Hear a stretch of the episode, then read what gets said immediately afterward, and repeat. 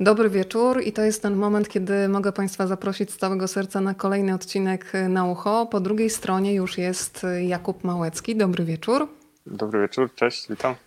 To jest taka chwila, Kuba, kiedy wszyscy się będą tutaj gromadzić. Od razu zachęcam do tego, żeby się przywitać. Bardzo jestem ciekawa, w jakich miejscach w Polsce, być może na świecie nas Państwo słuchają. I od razu mówię, że klimat spotkań Na Ucho tworzą Państwo, Wasza energia, więc jeżeli tylko podczas tego spotkania będzie ciekawość, chęć zadania pytania, to proszę to robić. Kuba, musisz się zobowiązać, że będziesz odpowiadał na te pytania. Dobra? Tak, ja bardzo chętnie będę odpowiadał na te pytania i jestem przygotowany. Tak.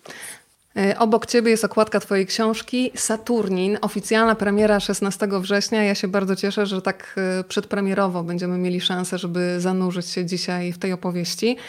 Pozwolisz od tego, że zacznę od fragmentu, od początku w zasadzie książki. To jest kilka zdań, które wprowadzą nas w klimat tej opowieści, a te pierwsze zdania, muszę Ci powiedzieć, że na mnie zadziałały tak, że mnie po prostu teleportowały do czasów dzieciństwa. To żeby nie przegadać, mówię już teraz Jakubem Małeckim. Moja mama niesie 1,5 kilograma słońca w dużej niebieskiej materiałowej torbie w białe pasy, a ja drepczę obok, niecierpliwy, z obolałą szczęką. Skórę mam opaloną na kawę z mlekiem, tak mówi czasem dziadek. To najszczęśliwszy dzień w moim życiu. Mama powiedziała, że jeśli dzielnie zniosę wyrwanie 2 zębów, kupi mi co tylko będę chciał. Dobrze rozumiem, że sformułowanie co tylko będę chciał to tak naprawdę skrót od co tylko będę chciał, ale tak powiedzmy do 15 zł.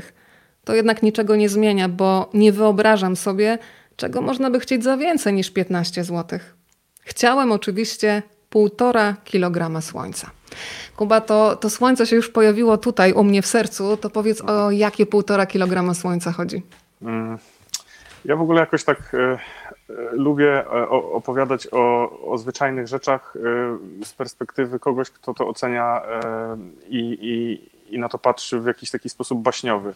I nawet jeżeli ten mój bohater mówi o czymś teoretycznie dla nas zwyczajnym, bo on mówi akurat o lodach, które kojarzy z dzieciństwa z opakowaniami, na których widniało jakieś słoneczko, to ja lubię to powiedzieć tak, żeby sam ten sposób opowiadania był właśnie taki trochę magiczny, trochę baśniowy i on tutaj po prostu mówi o swojej namiętności do słodyczy, którą ja też przez całe życie z tym bohaterem akurat dzieliłem. I jestem w tym samym klubie, kto z Państwa też. Myślę, że te kluby będą się tutaj rozrastały w całej Polsce. Ja jestem uzależniona od marcepanu, to taki kącik wyznań od razu. Też miałem czas marcepanu, bardzo taki silny, no. I nawet sam robiłem marcepan, polecam, można sobie tak dużo Kuba, zrobić. Kuba, to ja bym Cię chciała wprosić kiedyś na robiony ręcznie marcepan, to mam nadzieję, że to się uda kiedyś, co? Zapraszam, tak. Możemy sobie zrobić, wiesz, mnóstwo marcepanu i przeżyć jakiś skok insulinowy, czy jak to tam. Ja szczerze mówiąc od jakiegoś czasu nie staram się jeść tylko takie te zdrowe słodycze i na przykład jak już sobie coś piekę, to piekę sobie jakieś takie ciasta typu brownie z czerwonej fasoli albo jakiś tam sernik z nerkowców, bo dosyć dużo naprawdę tego jadłem i staram się jakoś tak trochę do tego podejść bardziej prozdrowotnie, że tak powiem. Ale wiesz, co mi się przypomniało, kiedy powiedziałeś o tych zdrowych deserach? Chyba w Horyzoncie jest taki fragment, kiedy Maniek idzie do kawiarni na spotkanie z wydawcą i kupuje ciasto o smaku warzyw, prawda? I to są te zdrowe słodycze. Tak. Ja w ogóle w tej kawiarni napisałem prawie połowę tej książki, bo tam chodziłem swego czasu codziennie i nawet dałem właścicielce tej kawiarni Horyzont później, jak już się ukazał. Bo ten Maniek się rzeczywiście na koniec przekonał do tych zdrowych słodyczy. Ja tylko odgonię kota, bo mi próbuje kamerkę wyrzucić. Ale może się pokazać kot, wiesz. Ja tu zaraz wpuszczę psa i będzie takie spotkanie, myślę, pełne energii i emocji. Tak. Miłośnicy zwierząt i marcepanu. Tak. Łączcie się. Tak. To wspomniałam Horyzont, o Horyzoncie jeszcze na pewno dzisiaj porozmawiamy, ale w centrum dzisiaj zdecydowanie Saturnin. Kiedy czytam książkę i staram się stworzyć coś w rodzaju recenzji, no to zawsze się pilnuję, żeby nie powiedzieć za dużo, żeby nie odbierać ludziom przyjemności czytania, ale jednocześnie, Kuba, żeby wprowadzić w jakiś taki klimat emocjonalny. I kiedy myślę o Saturninie, to myślę sobie, że to jest historia kruchosilnego mężczyzny, ale może szerzej nawet dzisiaj bym powiedziała, po prostu siła o kruchości i sile człowieka. O pewnych historiach z przeszłości, które się wręcz domagają po latach opowiedzenia. I też historia o tym, że nie można udawać, że w naszych domach gdzieś w kącie, w takim oczywiście metaforycznym sensie, nie siedzą przeszłe pokolenia, bo one bardzo na nas wpływają. No ale to jest takie moje bardzo krótkie, esencjonalne podsumowanie. Się zastanawiam, gdybyś ty został poproszony jako autor o streszczenie książki w 5 zdaniach, co byś powiedział, co dla ciebie jest najważniejsze. Dla mnie to też jest bardzo ważna opowieść o wstydzie, który nie pozwala na to, żeby w taki swobodny sposób oddychać. Mhm. Jakoś w ogóle bardzo mi się podoba to twoje sformułowanie krucho silny mężczyzna, bo on mi pasuje do tego bohatera i wiesz, ja mam problem z odpowiedzią na takie pytanie, dlatego że się bardzo, bardzo staram, żeby pisząc książkę napisać ją tak, żeby później się nie dało w jednym zdaniu jej opowiedzieć czy streścić. Ja zawsze najbardziej kochałem jako czytelnik te książki, których nie potrafię w ogóle jakoś, nie wiem, streścić czy komuś tak przybliżyć w 2 zdaniach i też pisząc staram się tak zrobić. Natomiast gdybym właśnie już tak był, nie wiem, przyparty do ściany, to pewnie bym powiedział, że to jest książka o odwadze mierzenia się z jakimiś rzeczami, które nam się wydają takie nieprzekraczalne i wydają nam się nie do pokonania, ale czasami wystarczy niewiele, żeby ten proces rozpocząć, a mam wrażenie, że większość z nas mniej lub bardziej, tak jak zauważyłaś, gdzieś ma w rogu pokoju ukryte postaci, na które stara się nie spoglądać. Ja i z własnego doświadczenia i z tego, co gdzieś kojarzę spośród znajomych, przyjaciół, członków rodziny i tak dalej, no to każdy gdzieś tam takiego kogoś, taki jakiś kontur za plecami mniej lub bardziej wyraźny posiada. Zobacz, są twoi krajanie, że tak powiem, pozdrowienia z koła się teraz pojawiły. Cały czas w trakcie naszej rozmowy się pojawiają pozdrowienia z przeróżnych stron. Mamy Warszawę, mamy Podkarpacie, mamy Łódź, mamy Sosnowiec, Siemianowice Śląskie. Magda pozdrawia z 515 km Odry, czytelnicy ze Świecia. Bardzo się cieszymy, że państwo są i zachęcam cały czas do zadawania pytań, do witania się z nami, bo mimo, że czasami będą nas dzielić setki kilometrów, to emocjonalnie na pewno będziemy bardzo blisko. Kuba, ja też napisałam, że ta książka jest mi bardzo bliska, bo myślę sobie, że tak naprawdę w tym kolorowym świecie Facebooka czy Instagrama, w którym zazwyczaj wszyscy wstawiamy raczej te szczęśliwe chwile, to gdzieś tam za zamkniętymi drzwiami każdy z nas się boryka ze strachem, z poczuciem winy, z samotnością, z jakimiś nieprzepracowanymi sprawami i mam wrażenie, że to nam pożera strasznie dużo energii, że czasami lepiej pokazać to miękkie podbrzusze, powiedzieć, czego się boimy, co nas boi, że to może być uwalniające. Czy dla ciebie też pisanie jest takim uwalnianiem? Bo nie ukrywajmy, że ta książka jest bardzo osobista. O tym też już wspominałeś nieraz. Tak, ale ja już się jakiś czas temu pogodziłem z tym, że pisząc takie książki, jakie piszę, czyli o tych tematach dla mnie najważniejszych, o tematach, które mnie najbardziej poruszają. Pozdrawiam Renatę, to moja kuzynka, która zawsze jedna z pierwszych czyta książki, tam się pojawiła. Pozdrawiamy. Aż się pogubiłem.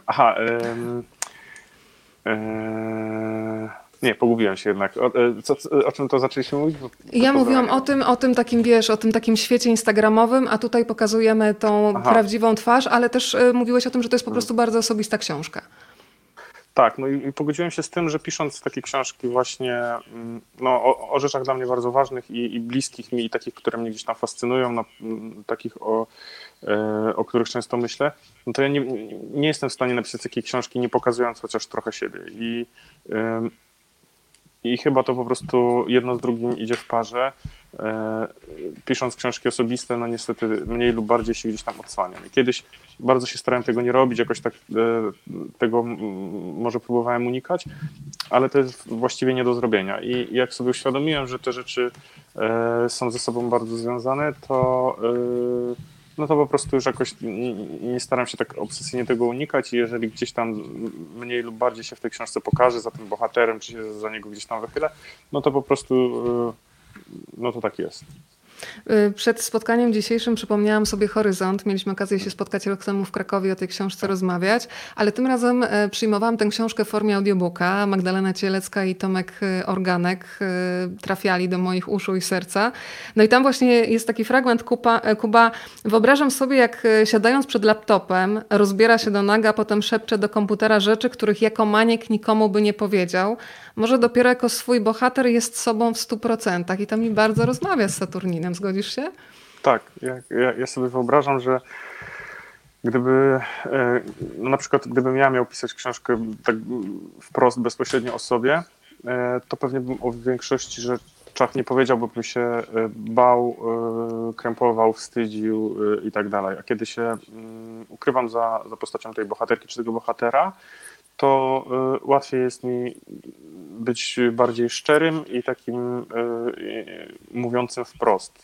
Czyli paradoksalnie, używając nie prawdy, tylko fikcji, jesteśmy w stanie, przynajmniej ja, mówić więcej tej prawdy. I ten maniek też... Ja jakby z przyjemnością pisałem te fragmenty, o których ty mówisz, bo one były mi takie bardzo bliskie, że ja wiedziałem, że właśnie ja mówię trochę o tym w ogóle samym swoim procesie pisania. To teraz przedstawmy trochę Saturnina i Tadeusza, a może zaczniemy, Kuba, od tego, żeby wyjaśnić, że to jest w pewnym sensie taka alternatywna historia twojej rodziny. I dla mnie jest w tej książce coś bardzo wzruszającego, bo dałeś życie komuś, komu to życie odebrała wojna. Mhm. Tak, ale to też nie miałem jakichś takich, wiesz, wielkich zamiarów, wielkich celów, bo to danie tego życia jest takie bardzo metaforyczne i to jest bardziej pewnie dla mnie ważne niż dla czytelników. Natomiast ta historia, tak, no w wielkim skrócie można byłoby właśnie tak powiedzieć, że ona jest alternatywną historią życia mojej babci i jej brata, ale właśnie alternatywną i bardzo zmienioną, i te postaci wyrastają z tych autentycznych, ale się życiorysy, te prawdziwe i te powieściowe, mocno później rozchodzą. Że tak naprawdę to jest lustrzane odbicie tych życiorysów, a nie to prawdziwe. Ale też właśnie to jest ta taka szczerość połączona z prawdziwością, mam wrażenie. To znaczy, jeżeli piszę o czymś tak bardzo dla mnie ważnym i bliskim, no to jestem jeszcze bardziej uważny na tych bohaterów, na te relacje, żeby nie napisać czegoś, co mogłoby być dla kogoś, nie wiem, krzywdzące, czy nieprawdziwe, czy jakieś sztuczne, bo ci ludzie naprawdę żyli i ja bym chciał, żeby w tej powieści oni też żyli. Dlatego to jest dla mnie jeszcze większy taki, no z jednej strony ciężar, a z drugiej strony taka motywacja, żeby tą książkę napisać jak najbardziej prawdziwą. To teraz powoli się zanurzamy w Saturnina i zacznę od postaci dziadka Tadeusza. Piszesz tak: nie pamiętam, by kiedykolwiek pozwolił sobie na odpoczynek, na bierne przepływanie pomiędzy dwoma chwilami albo chociaż robienie czegoś, co nie ma określonego celu i czemuś nie służy. Nawet jeśli wieczorem oglądał z nami wiadomości, to cerował w tym czasie skarpety. Czyścił nożek od grzybów albo przynajmniej przeglądał skrzynkę z tabletkami w poszukiwaniu tych, które straciły już ważność.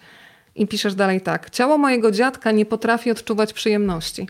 Jedyne, co umie, to pracować. Musi być w ciągłym ruchu, jakby bało się tego, co mogłoby się stać, gdyby na chwilę zwolniło albo się zatrzymało. Z czasem jego życie stało się życiem maszyny zaprogramowanej na pracę. Żadnej spontaniczności, żadnych odstępstw od harmonogramu dnia, tygodnia i roku. To będziemy przeplatać tę opowieść oczywiście literacką, Kuba, z twoim życiem. Ty kiedyś powiedziałeś, że też byłeś takim robotem, który się zaprogramował na konkretny styl pracy. To jak jest teraz? Ile jest w twoim życiu takiego miejsca na spontaniczność, a ile jest takiego ostrego harmonogramu dnia, trochę jak u Tadeusza Markiewicza? No niestety jestem zdecydowanie bardziej tym Tadeuszem Markiewiczem, niż bym chciał być w tym kontekście, tego robotyzmu i walczę z tym. I to jest jeszcze taki paradoks, że na przykład bardzo dużo wysiłku włożyłem w to, żeby nie wstawać codziennie rano na budzik o 6:30. Musiałem się starać, żeby tego nie robić. Ale właśnie coś jest we mnie takiego, co mi nie pozwala na żadne takie ustępstwa wobec swoich, nie wiem, postanowień i decyzji. I to jest do pewnego momentu na pewno pozytywne. To znaczy, że to się wiąże z jakąś, nie wiem, pracowitością na przykład, ale po przekroczeniu pewnej granicy to już jest trudne i dla mnie, i dla pewnie moich bliskich, którzy ze mną dzielą tą codzienność, więc no chciałbym to jakoś tak wypośrodkować, ale no jestem jakby niestety takim o tyle niewolnikiem swoich decyzji, że ja na przykład nigdy w życiu nie zrobiłem czegoś takiego, że nie wiem, wychodzę z domu na przykład i myślę sobie, dobra, pobiegnę tam 15 kilometrów, bo tam no, wiem, że do jakiejś stacji benzynowej jak pobiegnę i wrócę z 15. Jeszcze mi się nigdy nie zdarzyło tego nie zrobić, to znaczy jak będzie padał grad, deszcz i... Nie zawrócisz. No, a chciałbym to potrafić, chciałbym kiedyś dojść do takiego momentu, że przyjść po 5 minutach i powiedzieć, to bieganie nie chce mi się, bo jest zimno na przykład. A nie mam w sobie takiego bezpiecznika, który by mi pozwalał to zrobić. Jak sobie coś postanowię, to po prostu nawet nie po trupach, tylko po własnym trupie do tego dojdę. To teraz poznajmy trochę bliżej Saturnina, czyli wnuka Tadeusza. No to jest człowiek, który też jest bardzo surowy dla siebie. Stara się też zasłużyć na miłość, ale ma też swoją taką pasję ciężary. W wieku 16 lat podnosi na ławce 160 kg. To jest bardzo dużo, Kuba, prawda? Bo ty też masz doświadczenie ze sztangę podobno masz gdzieś w domu, jak pracujesz, tak? No znajduje się jakieś pewnie 4 metry ode mnie. Tak, to jest bardzo dużo. No, ale ja tylko chcę się wytłumaczyć z tego akurat wyniku, bo to wszystko jest realne. Znaczy, na przykład wiem, że Mariusz Pudzianowski w wieku 16 lat podnosił 160 kg na klatę, więc to jest, akurat na tym się bardzo dobrze znam. To jest jedna z niewielu rzeczy, na jakie się znam. Słuchaj, pojawia się pytanie, które ja zaraz już je wywołuję od pani Ali, ale wrócę do tych ciężarów, bo tam jest taki moment, nie przytoczę dokładnie, kiedy nasz bohater leży już na ławce, musi podnieść tę sztangę i to jest w zasadzie taki kulminacyjny moment. Mówi też o asekuracji, więc odwołując się do pytania pani Ali, jaka jest najtrudniejsza część w pisaniu książek, który moment byś określił jako to podniesienie i jak ważna jest asekuracja, myślę o redakcji w tym przypadku. Będziemy sobie ten sport na literaturę przekładać. Czyli ten najtrudniejszy moment w pisaniu, pyta pani Ala. Mhm. Może zacznę odwrotnie. Najprzyjemniejszy jest ten pierwszy, czyli jak się pojawia, przynajmniej w moim przypadku, pomysł w głowie, to ja jestem zachwycony, lubię sobie usiąść albo pójść na spacer i sobie o tym myśleć, bo mi się wydaje, że to będzie naprawdę coś super, super. A najtrudniejszy moment jest ten, kiedy ja przed sobą muszę przyznać, że mi na przykład coś nie wyszło, że mi na przykład nie wyszła bardzo duża partia tekstu I trzeba, wydaje mi się, mieć w sobie od początku takie założenie, że zbierać w sobie odwagę na ten moment, żeby móc na przykład porzucić efekt kilkumiesięcznej pracy. A widzisz, to tu umiesz zawrócić. Nie umiesz zawrócić biegnąc na stację, tutaj umiesz. To jest cenna umiejętność, żeby się wycofać z tego pomysłu, który nie działa w książce. Czyli nie jest tak źle, tak, bezpiecznie działa. Tylko, że to jest coś innego, bo ja się jakby nie wycofuję z zamiaru napisania tak ładnej i pięknej książki, jaką sobie wyobraziłem na początku. Czyli nawet to, że muszę wykasować efekt, nie wiem, kilkumiesięcznej pracy, właśnie mi jakoś tam nie powstrzymuje przed tym. Ale to bym powiedział, że to jest ten najtrudniejszy. Znaczy pogodzenie się z tym, że się poniosło właśnie jakąś porażkę, no bo jednak... To jest bardzo trudne, żeby sobie przyznać przed sobą, że kurczę, no przez ostatnie, nie wiem, 4 miesiące pisałem coś, co teraz właśnie wywaliłem do kosza. A ten moment asekuracji, czyli myślę o redakcji, jak wygląda twoja współpraca z redaktorem, bo to jest też coś, do czego czytelnicy zazwyczaj nie mają dostępu. Na ile rozmawiałam ostatnio z Kubą Ćwiekiem, chociażby z Wojtkiem Chmielarzem, bardzo na przykład chwalili swoją redaktorkę Karolinę Macios, więc zastanawiam się, jak dla ciebie ważne jest to drugie spojrzenie fachowe, kogoś, kto patrzy z zewnątrz i wynajduje jakieś punkty, które jeszcze można, nie wiem, podrasować. Tak, ja w ogóle myślę, że rola redaktorów jest mocno niedoceniana, bo oni często bardzo mają duży wpływ na kształt książki. To pewnie w zależności od i redaktora, i wydawnictwa, i autora, i książki samej. Ale ja na przykład często już mam tak, że tracę w ogóle dystans do książki, bo już tak długo nad nią siedzę i tak długo ją, nie wiem, poprawiam, przepisuję, już mam 13. wersję tego samego i właściwie już nie potrafię tego ocenić. Mam bardzo duże zaufanie do redaktorki, z którą pracuję od chyba 7 książek. To jest Joanna Mika. Ona pracuje w kilku wydawnictwach, między innymi w wydawnictwie SQN, znaczy dla kilku wydawnictw. I ona jest fantastyczna w tym sensie, że na przykład w ogóle się nie patyczkuje i jest taka bardzo szczera. Czyli jak ja coś jej zdaniem schrzanię, to ona mi nie słodzi, tylko mówi, że to naprawdę schrzaniłem. Myślę, że to jest taka szczerość, która też wymaga od niej dużej odwagi, no bo nie wiem, może sobie wyobrazić, że ktoś tam się na nią pogniewa, czy tam się obrazi i tak dalej. Ale dzięki temu takiemu spojrzeniu z boku i że to nie jest spojrzenie kogoś, kto mnie zna, znaczy kto jest moim jakimś tam kumplem, żoną, przyjaciółką i tak dalej, tylko kogoś takiego zaangażowanego w to zawodowo, profesjonalnie, mi daje to poczucie, że ja mogę się tak tej opinii uchwycić, że na przykład wydaje mi się, że to jest, na przykład nie wiem, początek jest super i jak usłyszę, że ktoś z zewnątrz właśnie, ta redaktorka mówi, że jest super, no to jestem taki trochę już spokojniejszy, że może rzeczywiście gdzieś tam się nie mylę, ale często jest tak, że mam jakieś wątpliwości i jeżeli ona dzieli te moje wątpliwości, no to z czystym sumieniem wywalam na przykład bardzo dużo. No, zdarzyły mi się takie naprawdę drastyczne już decyzje, jeżeli chodzi o o ten tekst, który napisałem. Więc to jest bardzo, bardzo, bardzo ważna moim zdaniem rola tych redaktorów, przynajmniej redaktorki tej, z którą ja pracuję. Pozdrawiam, Jasiu. Pozdrawiamy Joannę i przekazuję Ci dobre słowa od Gosi. Pana książki pozwalają odpocząć moim non-stop pędzącym myślom. Dziękuję. Ja się przyłączam, Gosia, do tego, co napisałaś.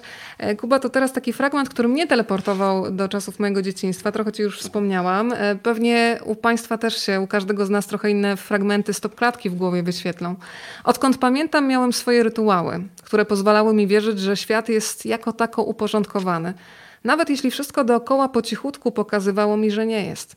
Na przykład każdego wieczoru przed snem, przechodząc obok sąsiadujących ze sobą sypialni mamy i dziadka, zwalniałem i podniesionym głosem mówiłem: niech wam się przyśni coś pięknego, albo jeszcze piękniejszego. Trwało to tak latami i nie wyobrażam sobie, bym mógł zakończyć dzień bez tego zdania wykrzykiwanego w kierunku dwóch sypialni, a potem dorosłem, poszedłem do pracy, wyprowadziłem się do Warszawy i od tamtej pory nigdy już nie życzyłem im dobrej nocy w taki sposób. Kuba, przypomniałeś mi i moja mama pewnie też będzie oglądać naszą rozmowę. Ja kiedy byłam małą dziewczynką, strasznie się stresowałam i non-stop bolał mnie brzuch.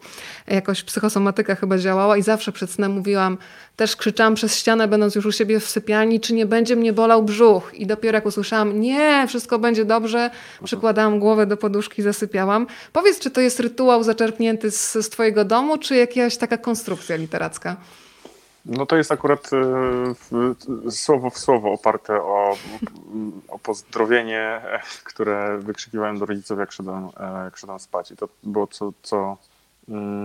co wieczór. Nawet teraz, jak moja mama kilka dni temu czytała ten fragment, to mamy taką grupę na WhatsAppie, moi dwaj bracia i ja i rodzice, i tam napisała właśnie nam te życzenia dobrej nocy właśnie w takiej formie, bo to było dla nas takie bardzo, jest dla nas bardzo znajome, bo rzeczywiście tak sobie życzyliśmy dobrej nocy. A czy teraz też tak ci się zdarza mówić dobranoc na przykład żonie? Nie. Jakoś to przynależało tylko, tak mam wrażenie, do tamtych czasów i do tamtego mieszkania, w którym żyją moi rodzice nadal, więc jakoś tak nie wyobrażam sobie, żeby to stamtąd wyrwać i stosować teraz. To teraz, Kuba, trochę porozmawiajmy o tej całej historii, przez którą nas prowadzisz. Powiedz, jak konstruowałeś postać Tadeusza? Bo trochę już o nim tutaj przeczytałam, także Państwo mogą sobie wyczuć klimat dziadka. Dziadka, który jest trochę taki zamknięty w swoim świecie.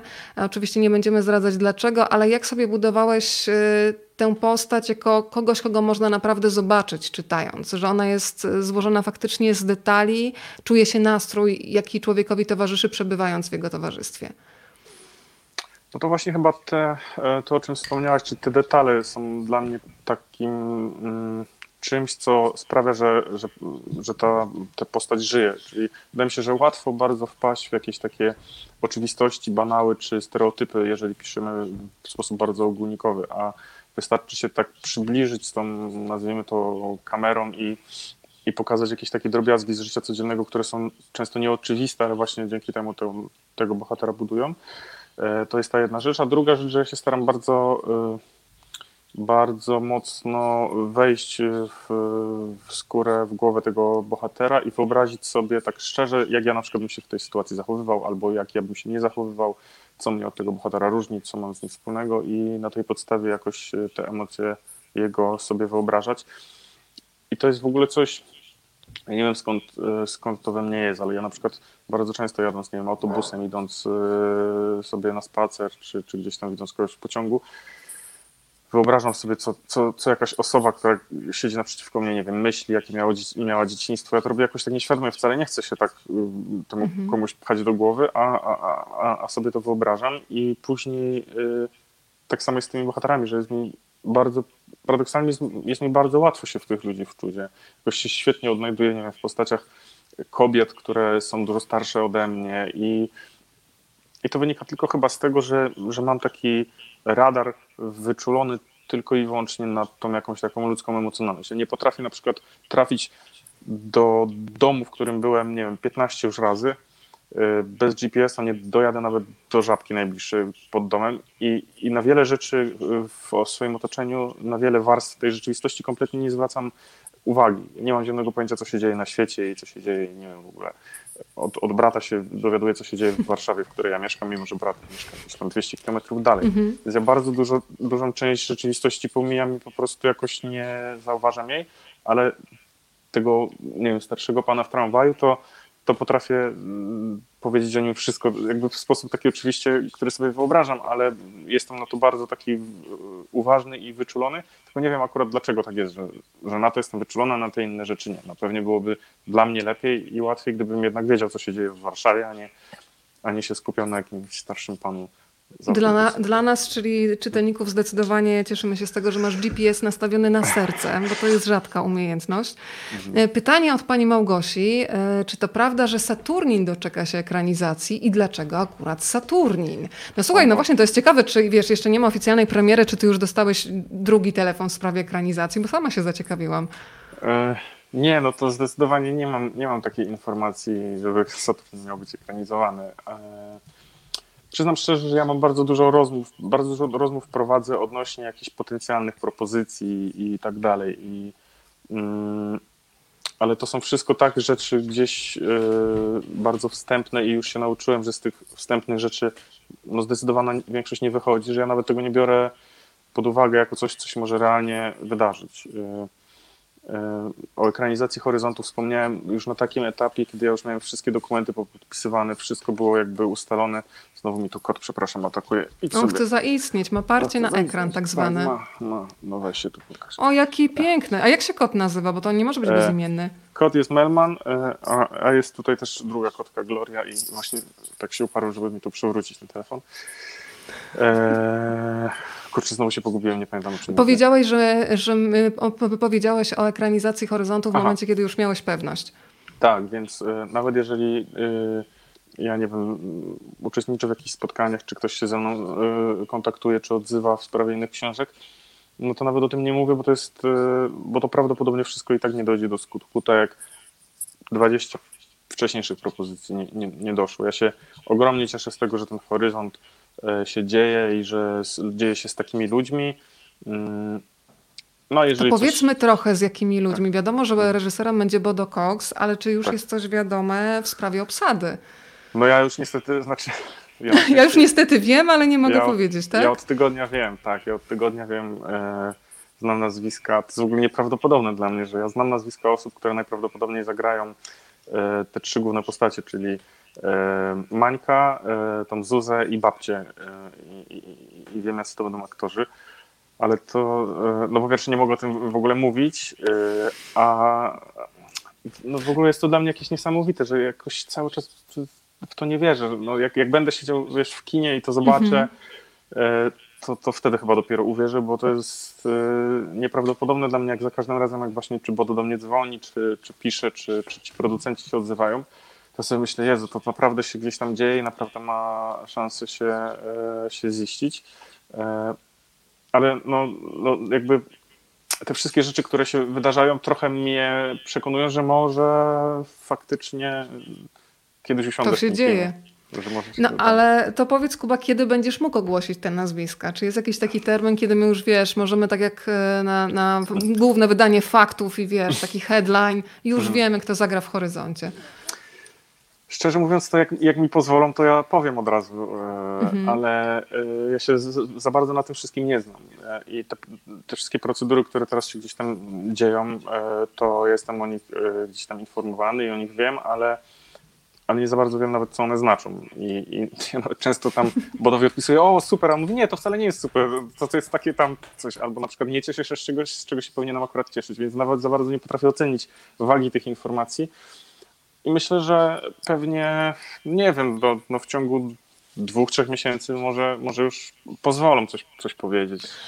Ale tak, Kuba, no to nie mogę cię zapytać o konkretne nazwiska, ale mogę cię zapytać o to, czy wybór obsady jest takim wyborem, który się pokrywa z twoim wyobrażeniem. Ostatnio bardzo szczerze rozmawiałam z Wojtkiem Chmielarzem, przy okazji jeszcze wracaliśmy do jego Żmijawiska, Wyrwa też będzie ekranizowana, ale on powiedział, że kiedy na początku usłyszał na przykład nazwisko Agnieszki Żulewskiej, to powiedział: w życiu nie. A kiedy ją zobaczył na ekranie, to powiedział, że naprawdę był wręcz wzruszony, bo zobaczył stop klatki ze swojej głowy, więc śmialiśmy się, że powinien jej wysłać kwiaty na finał po tym. Więc zastanawiam się, na ile to wyobrażenie w twojej głowie, tej obsady, którą ty znasz, a my jeszcze nie, jest takie, że ty mówisz tak, to są moi bohaterowie, których stworzyłem w głowie. Wiesz co, ja przede wszystkim wychodzę z założenia, że to powinny być osoby, które pasują do wyobrażenia Bodo Coxa, a nie do mojego, bo ja jestem autorem książki, a film będzie w całości filmem Bodo Coxa i ja nie chcę mieć jakby żadnego wpływu na ten film, oprócz tego, że pisałem scenariusz z Bodem. Natomiast ja się nie znam na robieniu filmów, on się zna i chciałbym, żeby to jego była w pełni decyzja odnośnie wszystkiego, od obsady po ostateczny tam montaż filmu. Ale jeżeli miałbym powiedzieć swoje zdanie i to, co sądzę o tym jego wyborze, to jest dla mnie fenomenalny wybór. No jest, jak pierwszy raz usłyszałem nazwisko mężczyzny, który miałby zagrać tego Mańka, jak to było dopiero takie tam rozważania, no to jak ja sobie go wyobraziłem, to już nawet nie chciałem myśleć o nikim innym. Więc super. Bardzo, bardzo mi się to podoba. Dla tych, którzy nie czytali Horyzontu, krótkie wprowadzenie. Maniek, czyli weteran misji z Afganistanu, który wraca do Polski, próbuje się odnaleźć w tej rzeczywistości z tą masą traum, które ze sobą przywozi. To jest też taki człowiek w skorupie zamknięty, też kruchosilny, to też jest chyba określenie, które do Mańka pasuje. Tak. No ale Kuba, czyli był też zrobiony casting na żółwia, bo przecież Wenek też jest tam bardzo, bardzo istotny, więc czy Wenek już też jest wybrany, bo on się chyba w filmie musi pojawić, nie wyobrażam sobie inaczej. W scenariuszu jest, więc myślę, że będzie, ale z tego co wiem jeszcze nie castingowano żółwia, więc... Wiesz, on w ogóle ma odpowiednik w rzeczywistości. Był taki żółw tam w Afganistanie, tylko ja nie wiem, czy go ktoś przywiózł do Polski, więc ten Wemek naprawdę istniał. Może ten prawdziwy Wemek powinien zagrać tego filmowego, ale to, no mówię, to ja też już w castingi żółwia też nie będę się wtrącał. Jak tam wybiorą jakiegoś żółwia, który mi się na przykład nie podoba, to też będzie okej. Zaraz wracamy do Saturnina, bo przecież przy tej okazji się spotykamy, ale wspomniałeś, że pisałeś scenariusz razem z Bodo Coxem. Skoro mowa o tym reżyserze, to ja kocham jego dziewczynę z szafy i pamiętam, że kiedy jeszcze pracowałam w Kanal Plus, był taki podział podczas programu. Ci, którzy byli zachwyceni tym filmem, i ja byłam w tym klubie, i ci, którzy mówili, że kompletnie jakoś on do nich nie trafia. Więc rozumiem, że ty byłeś też w tym fanklubie, bo gdzieś te dwie wasze wrażliwości musiały się spotkać. No tak, wiesz co, jak ja wyszedłem z kina po obejrzeniu tej dziewczyny z szafy, to ja nie wiedziałem, co ja mam ze sobą zrobić. Czy ja mam właśnie do szafy wejść, czy biegać po mieście. Naprawdę byłem ogromnie jakoś tak pod wrażeniem tego filmu i tej właśnie wrażliwości. I później jak się spotkaliśmy, to Bodo chyba, nie wiem, pod rząd 5 moich książek przeczytał i się bardzo jakoś tak... Mimo, że jesteśmy na pewno różnymi ludźmi pod wieloma względami, to chyba tą taką wrażliwość mamy na tyle podobno, że się super jakby tak porozumieliśmy i właśnie przy każdym spotkaniu, teraz przy każdej rozmowie to tak się wydaje mi, że bardzo dobrze rozumiemy. Drodzy Państwo, to zanim się pojawi film, warto przeczytać książkę, bo wtedy sobie można uruchomić taki najbardziej intymny seans świata, czyli w głowie, bo te słowa, Kuba, pisane przez Ciebie uruchamiają bardzo wyraziste obrazy. Ja też polecam audiobooka. Magda Cielecka też bardzo dobrze brzmi w moich uszach. Tomek Organek, którzy nas wprowadzają w Horyzont, ale teraz już wracamy do Saturnina i do kolejnego fragmentu. W liceum dojeżdżałem do Radziejowa autobusem. Był to prawdziwy rzęch, który na każdej nierówności dzwonił niczym wielka portmonetka pełna bilonu, a z samymi przejazdami wiązała się pewna tajemnicza sprawa. Otóż trasa z Kwilina do Radziejowa, zgodnie z informacją drukowaną na podłużnym bilecie, liczyła 7 km, a z kolei dokładnie ta sama trasa z Radziejowa do Kwilina 9. Domyślałem się, że w powrotnej drodze z Radziejowa nasz autobus zahacza o jakiś inny świat i to tam, w tej magicznej krainie, pokonuje nadmiarowy dystans 2 kilometrów. I ta magia, Kuba, pojawia się też w twojej opowieści. Kiedy w ogóle wpadłeś na taki pomysł, żeby ta książka była taką opowieścią, w której w zasadzie spotykają się dwa światy, świat żywych i umarłych, i one się w taki sposób bez szwów w zasadzie przenikają? to jest trochę związane z tym, o czym mówiliśmy na samym początku, czyli z tym widzeniem takim świata w sposób magiczny przez tych moich bohaterów i to nie jest coś, co ja sobie wymyśliłem tak na chłodno i zaplanowałem, tylko po prostu ja też tak widzę ten świat i w moim obserwowaniu rzeczywistości te rzeczy, które odeszły, te, które jeszcze są, one też się bezszwowo łączą. Ja na przykład jakoś tak bardzo silnie ostatnio przeżywam to, że, bo czytam ostatnio właściwie tylko stare książki.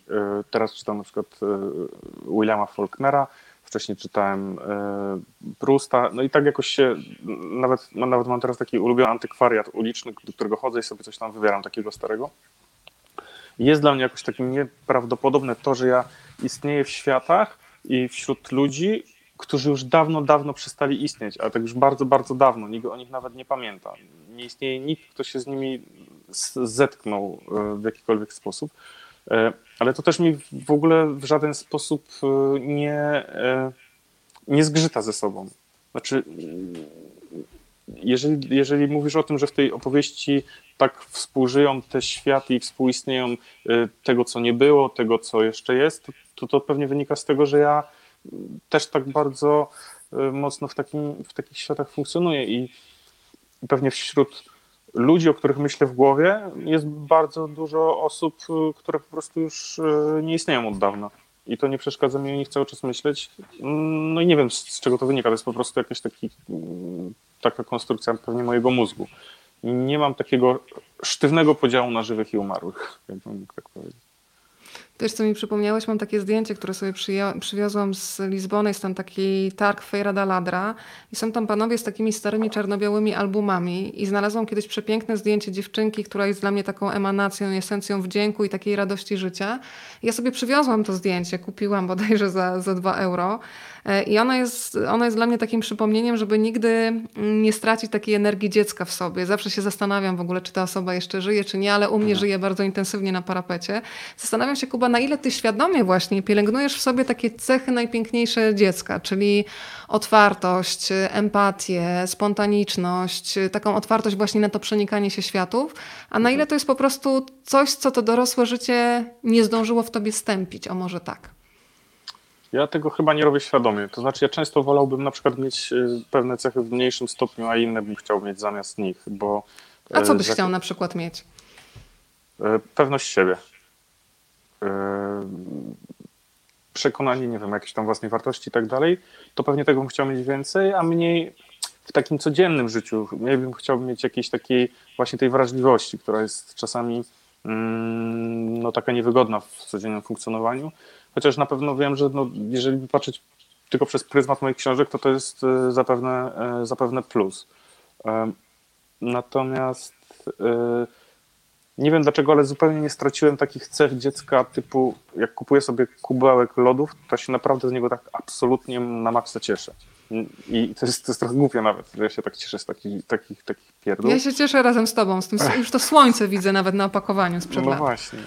I na przykład mam jakąś absolutnie gigantyczną przyjemność z tego, że sobie zamawiam książki jakieś na przykład na Amazonie, jakieś piękne wydania zagraniczne i sobie po prostu rozpakowuję tą paczkę, otwieram i wiem, że czeka tam mnie jakaś ogromna przygoda. Więc to jest też taka radość, która się zupełnie nie zmieniła od czasów dzieciństwa. Nawet jest większa, bo w dzieciństwie nie było mnie pewnie stać na to, żeby sobie co chwilę kupować książkę. Znaczy, no na pewno nie było mi stać. Nie wyobrażałeś sobie, że można chcieć czegoś więcej niż, co kosztuje więcej niż 15 zł, tutaj tak, wracając do wstępu. Tak. I ja nie wiedziałem też, że tyle książek istnieje, bo jak mieliśmy w kole księgarnię, no to ja wchodziłem tam, jak wracałem ze szkoły i patrzyłem, czy coś nowego się pojawiło i myślałem, że to jakby to jest taki przegląd ogólnie nowości na świecie, a teraz wiem, że no jednak jest to trochę bogatszy wybór, więc mam tą radość naprawdę taką zupełnie niestępioną, ale z czego to wynika, to nie potrafię powiedzieć, bo to jest coś, co wiem, że jest, ale nie wiem dlaczego. Powiedz, czy te miejscowości, o których wspomniałam, czyli Radziejowo, Kwilin, czy to są miejsca, w których faktycznie żyli twoi przodkowie, czy one są też skonstruowane na potrzeby opowieści? Nie, to są prawdziwe miejscowości. Znaczy to jest Kwilno, to z którego pochodzi Tadeusz. Mhm. Tam jest też wspomniana miejscowość Skibin i ze Skibina jest właśnie ta Renia, która tutaj się pojawiła w komentarzach, jak nas witała. moja kuzynka. No i to są prawdziwe miejscowości, z których pochodzi mój tata, jego rodzina i one dalej istnieją i tam dalej mieszka sporo moich krewnych. Nawet dzisiaj z kolei właśnie brat tej Reni, Wojtek, mi wysłał tam jakąś wiadomość, że dostał dla mnie książkę i że zaczyna czytać, więc mam jakiś tam mniejszy lub większy kontakt z wszystkimi tymi ludźmi, którzy jeszcze w tych stronach tam żyją. To wszystko jest bardzo takie moje i mojorodzinne, jeśli chodzi o samo nawet położenie geograficzne. Ukłon w stronę Radziejowa, tak? Radziejów, tak, czyli w stronę Radziejowa. Tak, ale dobrze odmieniłam jeszcze raz? Dobrze. Teraz. Napisałeś a propos tego funkcjonowania między dwoma światami. Myślę, że to jest bardzo bliskie wszystkim ludziom, które ja sobie stworzyłam taką kategorię, że jestem z terenu, bo ja jestem z Podkarpacia akurat i też w tej Warszawie już żyję kilkanaście lat, ale myślę, że to zrozumie każdy, kto przyjechał do jakiegoś miasta, w którym teraz żyje, ale przez wiele lat funkcjonował w innej rzeczywistości. Piszesz tak. Różnica między Warszawą a Kujawami jest taka, że na Kujawach nie wstydziłbym się, gdyby nagle zepsuł mi się samochód. Czuć tutaj to powszechne przyzwolenie na bycie prawdziwym człowiekiem, któremu wystaje włos z nosa, koszula wyszła ze spodni albo zepsuło się auto. Warszawa nie daje tyle swobody i wyobrażam sobie, że gdybym na przykład umarł na ulicy, zostałoby to odebrane jako coś mało taktownego. Na ile to jest przemyślenie Saturnina Markiewicza, a na ile to jest Jakub Małecki? No to jest bardzo Jakub Małecki i ja nie wiem, z czego to wynika, ale ja często mam okazję komuś pomagać pchać samochód, który się zepsuł. Naprawdę, to mi się zdarza w życiu bardzo, bardzo często. Czyli jak się komuś zepsuje, to ma dzwonić do Kuby Małeckiego, już ma duże doświadczenie. Tak. Naprawdę dobrze pcham samochody. I chyba zauważyłem, że ludzie w Warszawie się trochę wstydzą tego, że pchają samochód. Że może wstydzą się tego, że mają, nie wiem, jakiś tani samochód, który się zepsuł, albo że w ogóle coś im nie wyszło, no bo samochód jak się zepsuł, to coś jest jakieś niefajne. Jak ja pamiętam, zresztą mój brat mieszka pod Kołem, czyli w miejscowości, pod miejscowością, w której się wychowaliśmy wszyscy z chłopakami, bo mam jeszcze brata Przemka, to tam jakoś to wszystko było takie naturalne i normalne. Oczywiście ja tutaj nie mówię, że życie w mniejszym miasteczku jest lepsze niż w tym wielkiej metropolii, ale jakoś tam chyba jest większe przyzwolenie na takie bycie człowiekiem niedoskonałym właśnie z tą koszulą, która wyszła ze spodni, z tym włosem, który wystaje z nosa, bo często w tych, nie wiem, modnych dzielnicach Warszawy życie wygląda trochę jak na Instagramie, czyli jest to taka tyrania sukcesu, że nikt się nie przyznaje do tego, że coś mogłoby nie wyjść, być krzywo, niewyprasowane czy za mało kolorowe. Ale to może jest tylko jakieś moje wrażenie, może to się już tak na tyle przeniknęło w dzisiejszych czasach, że to, o czym mówi ten Saturnin, jest może pozostałością tylko po takich dawniejszych czasach. Słuchaj, umknęło nam jedno pytanie, które teraz mi wróciło do głowy, bo wcześniej jeszcze jedna z pań pytała o to, skąd w ogóle wziął się tytuł Saturnin. I to też jest ciekawe, bo znowu się okazuje, że fikcja literacka gdzieś ma swoje korzenie znowu w rzeczywistości. Znowu przywracasz takie życie, które gdzieś zniknęło z kart historii, a dzięki tytułowi twojej książki, dzięki twojej opowieści znowu człowiek wraca. No tak, ale to jest na tyle dalekie, wydaje mi się, od pierwowzoru, że tutaj nie można chyba mówić o takim jakimś świadomym bardziej przywracaniu. Po prostu jak byłem w Bibliotece Narodowej i się przygotowywałem do pisania tych partii rozgrywających się w przeszłości, to trafiłem na nazwisko jakiegoś żołnierza, trafiłem na nazwiska mnóstwo tam żołnierzy, tak? Ale jeden miał na imię Saturnin i to imię mnie tak jakoś urzekło, że od razu pomyślałem sobie, że kurczę, o to byłoby fajne, żeby to wykorzystać. Zwłaszcza, że nie tylko jedna osoba w tej książce ma na imię Saturnin i dlatego to imię było na tyle ważne, że pomyślałem, że wykorzystam je też jako po prostu tytuł książki No i wzięło się to po prostu z tego grzebania w starych jakichś książkach i materiałach dotyczących czasów wojny. Saturnin Markiewicz jest młodym mężczyzną, 30-latkiem, człowiekiem, który, jak wspomina, od małego hurtem pochłaniał powieści przygodowe, fantastyczne, sensacyjne, wszystkie te, które pozwalają podczas lektury poczuć się kimś innym. Zamieniłbym się na życie z każdym bohaterem każdej czytanej przeze mnie książki. I słuchaj, wróciłam do Degotu i tam też była przecież Irenka, która znikała między stronami, żyła w Piołunowie i w 1000 innych miejscach. I też była Hela, która obawiała się być jakakolwiek, więc dużo podobieństw jest gdzieś te losy się przeplatają w trochę innych scenariach, jakby scenografia to jest inny czas historyczny i inna opowieść.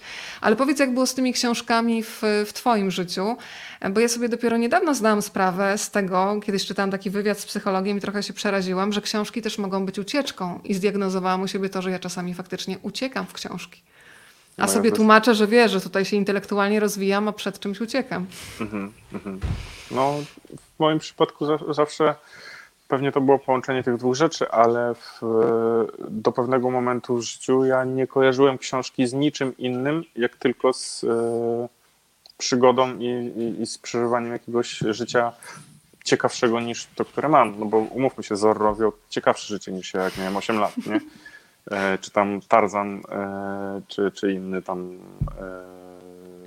Indiana Jones. Bo ja takie książki czytałem. Czytałem książki przygodowe. To było w ogóle tak, że ja byłem zupełnie bezbronny wobec tych książek. I ja pamiętam, próbowałem sobie przypomnieć, jaki to był tytuł i to chyba byli Nędznicy, że ja przypadkiem wziąłem z półki rodziców książkę. Nie wiem, czy mi się okładka jakoś podobała, czy coś i zupełnie nieprzygotowany na to, ja to po prostu przeryłem i cały czas płakałem, bo w ogóle nie spodziewałem się, że to może być coś takiego, że książka może być taka, no tam Tarzan bije się z małpami i tak dalej. Myślałem, że tutaj też będzie coś takiego, a tu kompletnie mnie to zaskoczyło i pamiętam, że właśnie byłem taki, no bardzo tym przejęty, że jak to, że ja się czegoś zupełnie innego spodziewałem, no bo właśnie kojarzyłem książkę tylko i wyłącznie z tą wielką przygodą i nie oczekiwałem po niej żadnego wyzwania, nie wiem, intelektualnego, ani nie wiem, nie oczekiwałem po nich tego, że ja się dowiem, nie wiem, o świecie czegoś czy o człowieku, tylko po prostu chciałem się dobrze bawić. Myślę, że to była taka przyjemność, która dzisiaj towarzyszy, nie wiem, młodym chłopakom, którzy grają na konsoli. Jakby to oni nie czują, że się przez to czegoś uczą, a na pewno się tam czegoś uczą, ale po prostu to jest dla nich frajda i to dla mnie też była frajda, więc do pewnego momentu tylko i wyłącznie oczekiwałem przygody po tym, co znajdę między okładkami. A gdybyś miał sobie przywołać takie 3 najbardziej poruszające lektury z dzieciństwa, które dzisiaj wspominasz po latach, ale może też takie lektury, do których się wróciło mając już właśnie 30 kilka lat i nagle człowiek się w ogóle zastanawiał, nie czuję już tej opowieści, bo i takie historie rozczarowania też się po latach zdarzają, a są takie lektury, które czytane wielokrotnie cały czas tak bardzo mocno w nas wibrują. No to mi się ewidentnie tylko rozczarowania zdarzają, bo no, teraz jakby te historie, które ja czytałem w dzieciństwie, nie robią na mnie takiego wrażenia ze względu na to, że ja już trochę więcej oczekuję po tej książce. O, Arleta Zaczyk to jest z kolei dziewczyna mojego brata, która pozdrawia, więc też pozdrawiamy. Którego brata? Przemka czy Radka? Przemka ze Szczecina, więc pozdro dla Szczecina. I tak naprawdę mówiłeś o rozczarowujących lekturach. Co cię rozczarowało po latach? No, przywiozłem sobie na przykład z koła kilka takich swoich ulubionych książek, które gdzieś tam znalazłem i tak próbowałem je otwierać i czytać. I ja na przykład w liceum uwielbiałem Michaela Crichtona, tego od Parku Jurajskiego i takich książek trochę opartych gdzieś tam o rzeczy naukowe. No do tego już zupełnie jakby nie potrafię teraz czytać, bo jest to napisane w taki sposób, który mnie gdzieś tam nie przekonuje aż tak bardzo. A to już była książka, którą ja czytałem gdzieś tam w liceum, a te wszystkie takie wcześniejsze, no to były tylko takie właśnie przygodówki. Ja bardzo późno zacząłem czytać książki jakieś takie trochę dające mi jakiś inny wachlarz przyjemności, więc to nie jest tak, że nie wiem, przeczytałem Ferdydurkę, jak miałem 7 lat i teraz sobie do tego wracam, więc mnie gdzieś zachwyca. No bo jak miałem te parę lat, to ja tam czytałem właśnie te Tarzany, także nie miałem takiego ponownego odkrycia żadnej książki. Zresztą ja nigdy chyba nie wiem, ze 2 razy może czytałem jedną książkę po kilka razy, bo zazwyczaj mam to przekonanie, że tam jeszcze jest cała taka nieodkryta lawina tych wszystkich przyjemności, że szkoda mi jeść tą potrawę, której smak już znam. To pytanie od pani Ali. To będzie chyba trudny wybór. Którą książkę nazwałbyś książką swojego życia? No mam kilka takich, które by tu rywalizowały o to, ale skoro pierwsza mi przyszła do głowy akurat ta, to powiem tą. Wilk stepowy. I to teoretycznie dosyć niedawno przeczytałem. Więc Neville Stepowy, ewentualnie Sunset Limited Cormaca McCarthy'ego Jądro ciemności może. To już mamy konkretne wskazówki. Słuchaj, pozdrowienia ze szpitala w Czarnieckiej Górze. To mam nadzieję, że Kuba działa leczniczo też. Będziesz leczył słowem. Słuchaj, jesteś teraz tutaj zobowiązany również do tego. To muszę znowu przywołać Tadeusza Markiewicza z książki Saturnin, który mówi tak. Zacznę tylko zamartwiać się jednym, już co innego wychylę łeb, przypominając, że i tym się należy przejmować, a potem zaraz wyłazi łeb inny i jeszcze kolejny. Tyle zmartwień, że brak mi już sił, by się martwić, więc głowę mam całkiem pustą, jak nigdy. I słuchaj, to mi przypomniało mojego męża, bo u nas w związku jest tak, że to ja jestem tą zamartwiającą się, on jest tym pozytywnie widzącym świat. I ostatnio mi powiedział, ty sobie kolejkuj te zmartwienia. I stwierdziłam, że to jest w sumie też taka dobra rada i dla Tadeusza Markiewicza, znaczy akurat w jego przypadku raczej to by było nie do zastosowania, ale myślę dla Saturnina już tak. Tak. Więc jak jest z twoim zamartwianiem się? Czy ty potrafisz się odciąć i faktycznie martwić się jedną rzeczą naraz? Czy masz taką lawinę czasami zdarzeń, że to jest paraliżujące wręcz? Kurczę, ja mam coś takiego, że ja się przejmuję pierdołami, a wielkimi rzeczami nie. Na przykład ja miałem w tą sobotę taką sytuację, że przy mnie na ulicy Kruczej doszło do takiego bardzo poważnego wypadku. Motocyklista się czołowo zderzył z autem osobowym. Ja jechałem rowerem przed tym motocyklistą. I byłem pierwszą osobą, która udzielała pomocy temu motocykliście. Ja się w tym super odnajduję w takich sytuacjach. Jak biegłem do tego faceta, który leżał bez ruchu, to byłem w sumie przekonany, że on prawdopodobnie nie żyje, bo to wyglądało bardzo, bardzo strasznie. Ale ja w takich sytuacjach jakby jestem przekonany, że okej, dzieje się już coś takiego bardzo, bardzo poważnego, że mi tak trochę ten świat zwalnia. Ja się w tym odnajduję i nie jestem przerażony, nie jestem, jakbym miał tam tego faceta, nie wiem, we krwi reanimować, to pewnie bym to zrobił. I nie wiem, dlaczego w takich sytuacjach się potrafię odnaleźć, a nie potrafię się kompletnie odnaleźć w tym, że ktoś na mnie, nie wiem, krzywo spojrzał, czy kiedyś w liceum komuś coś powiedziałem i ten się ktoś zaśmiał, bo to było głupie i ja na przykład potrafię sobie teraz to przypomnieć. Czyli mam zupełnie jakby brak odporności na te takie drobiazgi, na, nie wiem, opinię, którą ktoś ma na mój temat, na to, żebym czegoś głupiego nie powiedział w towarzystwie, albo żebym się nie wygłupił gdzieś na, nie wiem, festiwalu literackim, gdzie są wszyscy tacy mądrzy, ja jestem tylko jeden głupi.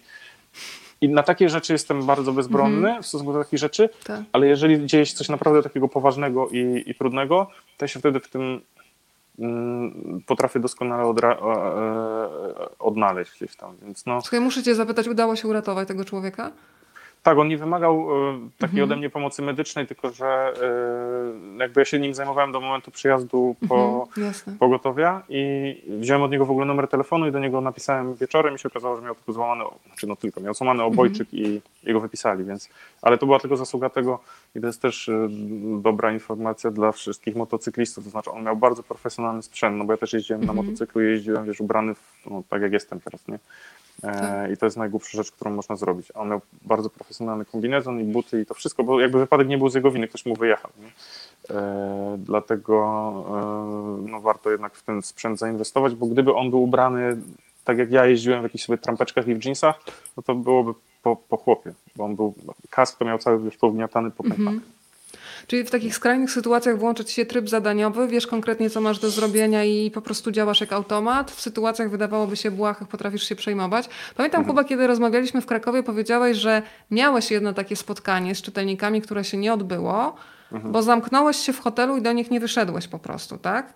Mówi ci to też, ja się uśmiecham, ale tylko dlatego, że sama zawsze mam w torebce stoperan na wypadek rozstroju nerwowego, więc jak mówimy tu szczerze, no to są nasze słabości, możemy być oazą spokoju, a w środku jest burza.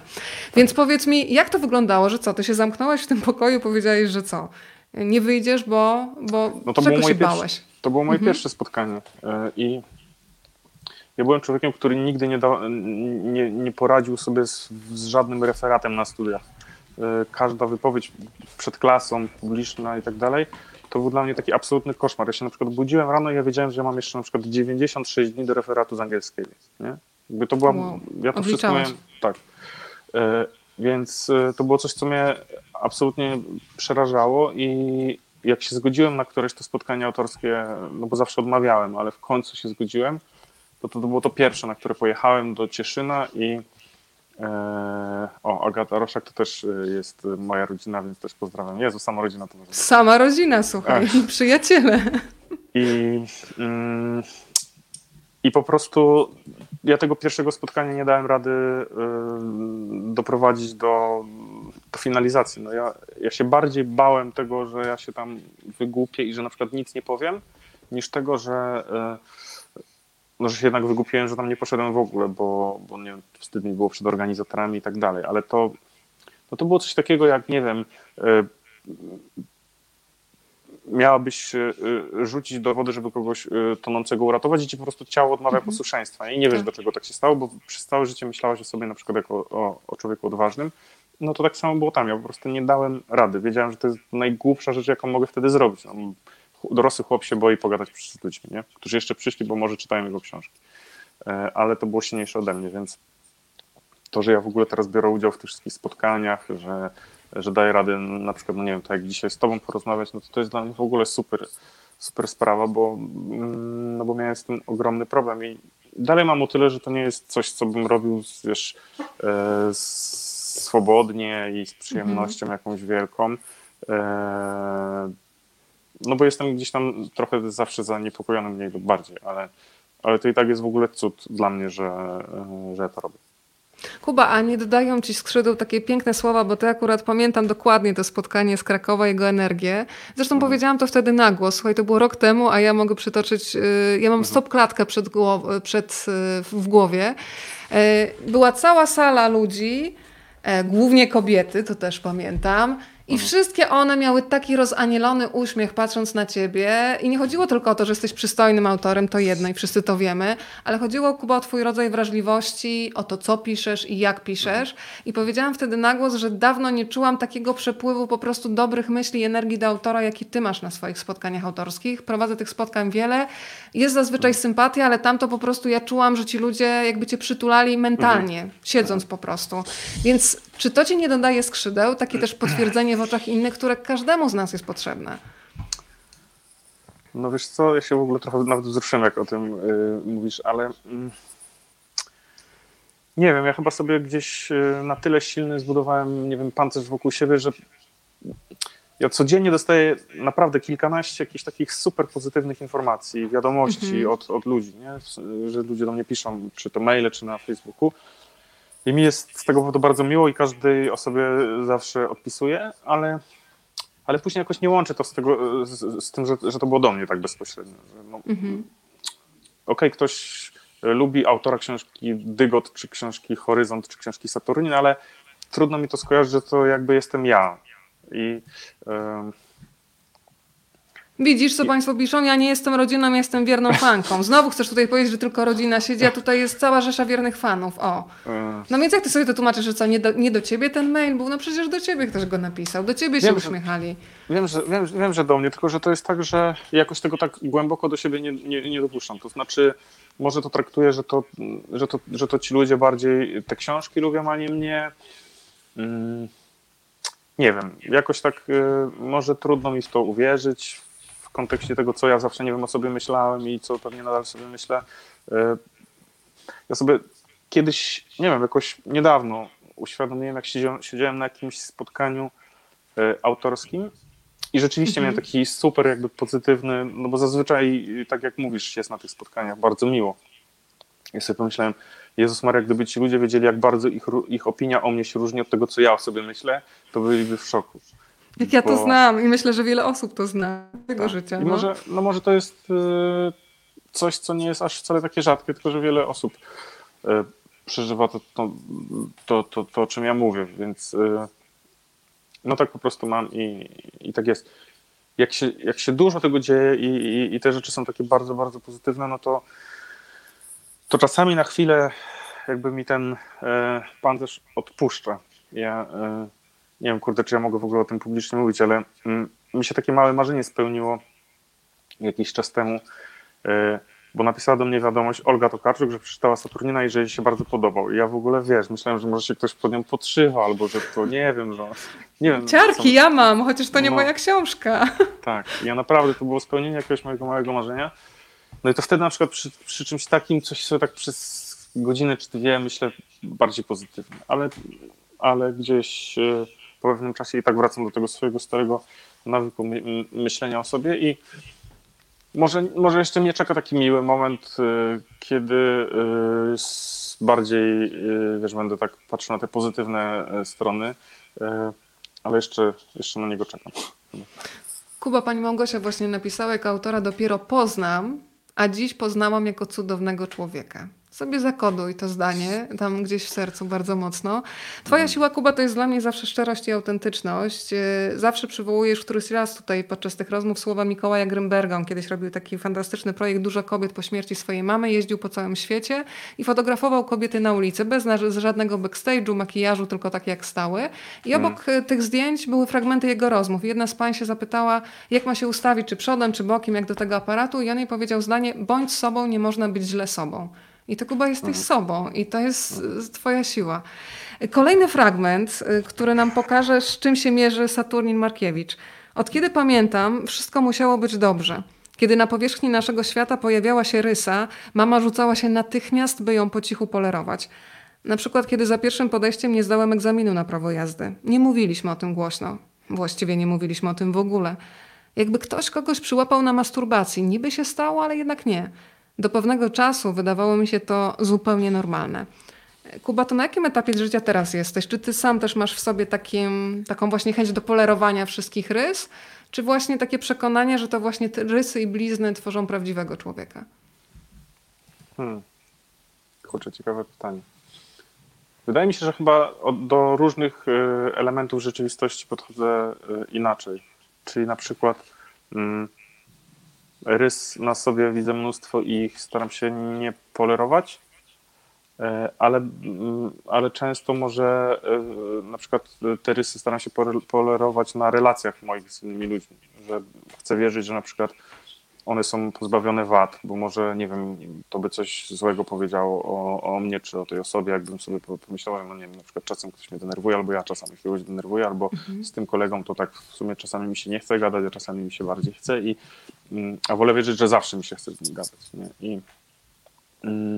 I myślę, że to w pewnych tylko rejonach rzeczywistości staram się może udawać, że jest jakoś tak inaczej niż jest.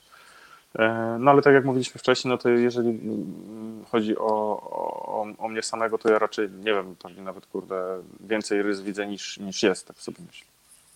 No właśnie, we wszystkich wywiadach z tobą jest taka trochę lekka asekuracja, nawet jeżeli są te pochwały i te wszystkie fanki, które teraz piszą cudowne słowa do ciebie. I Kuba, postanowiłam sobie dzisiaj, że dam ci zadanie do wykonania, ale to będzie zadanie też dla wszystkich tych, którzy są po drugiej stronie i myślą podobnie jak ty. Takich osób wątpiących w siebie założę się, że jest mnóstwo, chociaż czasami musimy udawać, że jest inaczej. Powiedz mi 5 zdań o sobie prawdziwych, ale pokazujących Kubę Małeckiego po prostu, który jest w stanie się docenić i za coś pochwalić. 5 zdań. Ja wiem, że to jest, no wydaje się, że dużo. Ja kiedyś dostałam takie zadanie od swojej przyjaciółki. Jechałyśmy, słuchaj, w pociągu, kazała mi stworzyć listę 30 swoich dobrych cech. Powiedziałam, że tylu nie ma w ogóle. Powiedziała mi, że nie wysiądziemy, dopóki tego nie stworzę i że mam sobie to zachować w archiwum. Więc ja ci upraszczam to zadanie do 5 zdań. Ale 5 pozytywnych zdań o tym, co nie wiem, co zrobiłem, tak? Tak, na temat ciebie jako przyjaciela, pisarza, kumpla, męża. Fajne cechy, które uważasz, że w sobie masz i które możesz to z czystym powiedzieć, że tak jest. I je zauważyć, bo zazwyczaj mówimy, wiesz, o tych rysach.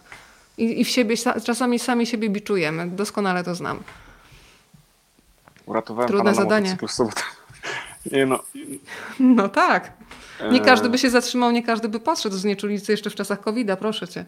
Kiedyś ratowałem pana, który się topił. To już dwa.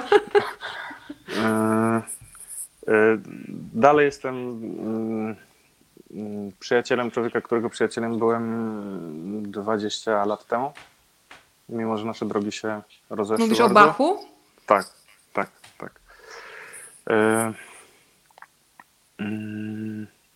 Co by twoje koty o tobie powiedziały na przykład? Słuchaj, tam się teraz pchało przed kamerę. Chyba też jesteś dobrym tam, dobrym człowiekiem. No jestem regularny w karmieniu kotów. Błagam Jezu. Cię, 3 zdania jeszcze, bo tutaj się chcesz wykręcić. Kurczę, to jest naprawdę najtrudniejszy moment w historii moich rozmów z kimkolwiek przed kamerą. Przepraszam. Nie, ale to jest może dobry sposób na to, żeby gdzieś przełamać. Słuchaj, państwo ci podpowiadają. Inteligentny, oczytany, przystojny, szczery, ciężko pracujący, ale teraz swoje. No. Pracowity jestem na pewno. Mhm. Konsekwentny jestem i uważny na ludzi. Dobra, to jest. Jest. A gdyby ktoś ci powiedział, że jesteś czuły, to jest dla ciebie komplement, czy to jest coś, od czego się męski świat oddziela? Nie, powiem już tak bardzo brzydko, w dupie mam jakby męskość i męski świat. Wiem, że jestem czuły i na przykład często płaczę i już się dawno uwolniłem od tego, że w filmach sensacyjnych Steven Seagal nie płakał. Nie? Mam to gdzieś. Też się nauczyłem tego, że wcale ta taka męskość filmowa i stereotypowa do niczego nie jest potrzebna, a zwłaszcza kobietom, bo nikt nie oczekuje po mężczyźnie tego, że będzie ją bronił na ulicy przed zbirami, bo generalnie taka sytuacja się w życiu raczej nie zdarza. Jak się zdarza, to raczej też jak znasz aikido, to nie pokonasz 5 chłopaków z Grochowa z nożami. Tak? No jakby tak. To taka męskość jest już do niczego niepotrzebna. I jeżeli miałbym sobie wybrać cechę, z którą bym chciał być kojarzony, czy to miałaby być czułość, czy jakaś taka typowa męskość, to stawiam na to pierwsze zdecydowanie. Zdecydowanie. Słuchaj, państwo mi to piszą, Weronika, nie zaliczaj prostych zdań. Dobre zadanie, czyli słuchaj, będziesz musiał zaraz rozwijać. Dobra, nie będę ci przyciskać do ściany, bo tutaj nie o to chodzi, więc powiedzmy sobie, państwo zresztą piszą, że będzie o czym myśleć wieczorem, więc tak, bardzo bym chciała, żeby to było zadanie dla nas wszystkich, żeby sobie zrobić listę dobrych cech i jak będzie nam gorzej w życiu, to do nich wracać, bo każdy z nas ma supermoce. Kuba, to jeszcze niech się pojawi wątek dotyczący, bo to jest dla mnie bardzo ciekawe z perspektywy mężczyzny, akceptacji własnej cielesności. Tam jest takie piękne zdanie, ja nie wiem, czy je przetoczę dokładnie, ale fragment dotyczący piegów, że nawet nie wiedziałem, że je mam, dopóki nie poszedłem do szkoły. I myślę, że każdy z nas ma jakąś taką cechę w wyglądzie zewnętrznym, która mu do pewnego momentu w życiu w ogóle nie przeszkadzała. Dopóki na przykład nie usłyszał, nie wiem, tak jak ja, że ma odstające ucho, albo nie wiem, ktoś ma krzywy nos, albo nie wiem, za duże biodra, nie wiem, mówię o problemach, które bardzo często słyszę z ust kobiet. I w momencie, kiedy jesteś dzieckiem, to w ogóle ja kocham patrzeć, jak dzieci stoją przed lustrem i w ogóle jest taki wręcz rodzaj samozachwytu, że im się wszystko w sobie podoba. A potem właśnie ktoś nam powie, że słuchaj, no wiesz co, fajnie wyglądasz, ale mogłabyś sobie na przykład, nie wiem, to ucho poprawić. I ten nasz bohater ma coś takiego, że nawet nie wiedział, że ma piegi, dopóki nie poszedł do szkoły. I dla mnie jest naprawdę przejmujący ten fragment, kiedy on bierze pumeks i próbuje usunąć z tego swojego ciała piegi, które swoją drogą są czymś cudownym dzisiaj dla mnie. No, ale powiedz, jak ty jako dorosły mężczyzna, czy ty, bo dla mnie to jest trochę zamknięty świat, jestem przyzwyczajona do tego, że zazwyczaj kiedy mówimy o kompleksach, to kobiety na przykład między sobą o tym rozmawiają, a świat mężczyzn w takich sytuacjach mi się jawi podwójnie samotny, że wy nawet jeżeli macie jakiś problem, no to głupio o nim pogadać z kumplem, jak to jest? Tak. No myślę, że tak. Myślę, że ta samotność właśnie jest taka, jak mówisz, podwójna. Trudno się pewnie zdobyć mężczyźnie przy drugim mężczyźnie. Też zależy, co to są mężczyźni. Ja mam gdzieś wokół siebie takich ludzi i to są paradoksalnie często osoby, z którymi się nie widzę tak często, że na przykład mógłbym mi powiedzieć takie rzeczy. Ale rzeczywiście na pewno jest tak, że przecież do pewnego momentu w życiu my nie znamy pojęcia, że coś jest ładne czy brzydkie, no bo skąd mamy wiedzieć, że na przykład większość osób uznała, że nie wiem, w dzisiejszych czasach kobieta o kształtach rubensowskich już się nie podoba, ale kiedyś się podobała. To jest tylko kwestia jakiegoś ustalenia, a nie tego jakiegoś obiektywnego faktu, że taka kobieta może się podobać czy nie. Są mężczyźni, którzy lubią takie kobiety, są mężczyźni, którzy lubią inne kobiety, są kobiety, którym się podobają łysi faceci, a są kobiety, którym się podobają faceci z długimi włosami i tak dalej, więc jakby nie ma tego takiego obiektywnego, tak jak mówisz, tobie się podobają piegi i ten Saturnin, gdyby wiedział, że jest taka Weronika na świecie, której się podobają piegi, to jemu by się pewnie łatwiej żyło, tak? Ale jemu się wydawało, że pewnie nikomu się nie podobają. Dlatego dopiero właśnie konfrontacja z opiniami innych jest dla nas taka formująca i ci mają szczęście, którzy się zmieszczą akurat w kanonie obowiązującym w danym czasie, w danej podstawówce na przykład, tak? A ci, którzy się nie zmieszczą, wtedy mają problem i mnie w moich książkach interesują tylko ci ludzie, którzy się nie mieszczą. Ja w ogóle jakoś nie próbuje pochylać nad bohaterami, którzy są udani, którzy są ludźmi sukcesu, którzy mają w życiu jakoś łatwiej niż trudniej i jakoś mi jest zdecydowanie bliżej do tych bohaterów, którzy muszą pewne rzeczy poprzekraczać i poprzełamywać w sobie czy wokół siebie, żeby mieć to samo, co inni mają bez mrugnięcia okiem. Pani Ewa mówi, że Piegie usuwała niedojrzałymi porzeczkami albo wcierała cytrynę. Dziś o nich nie pamiętam. Słuchaj, Kuba, jesteśmy dzisiaj u ciebie w domu i pani Agnieszka mówi, że nie może oderwać wzroku od ściany. Uwielbiam cytaty i pytanie, co jest napisane w największej ramce? To jest cytat z takiego japońskiego poety Basho. I to są słowa Even in Kyoto, hearing the cuckoo's cry, I long for Kyoto, czyli nawet kiedy jest w Kyoto, ten mężczyzna słysząc wołanie kukułki i tak już tęskni za tym Kyoto. Czyli, że to jest taka tęsknota za miejscem, nawet jeżeli ty w danym momencie w nim przebywasz. Że nie musisz być oddalony geograficznie i opuszczać tego miejsca, bo możesz do niego tęsknić nawet jak nim jesteś. No to na przykład jest taki moment, kiedy żegnasz się z kimś ukochanym na dworcu i przecież jeszcze go przytulasz, ale już za nim tęsknisz. Prawda? Więc to myślę, że się zdarza. Słuchaj, bardzo trudne pytanie, ale bardzo mnie ciekawi, co odpowiesz. Pan Piotr zapytał, czy wymieniłbyś szczególną wrażliwość za pewność siebie?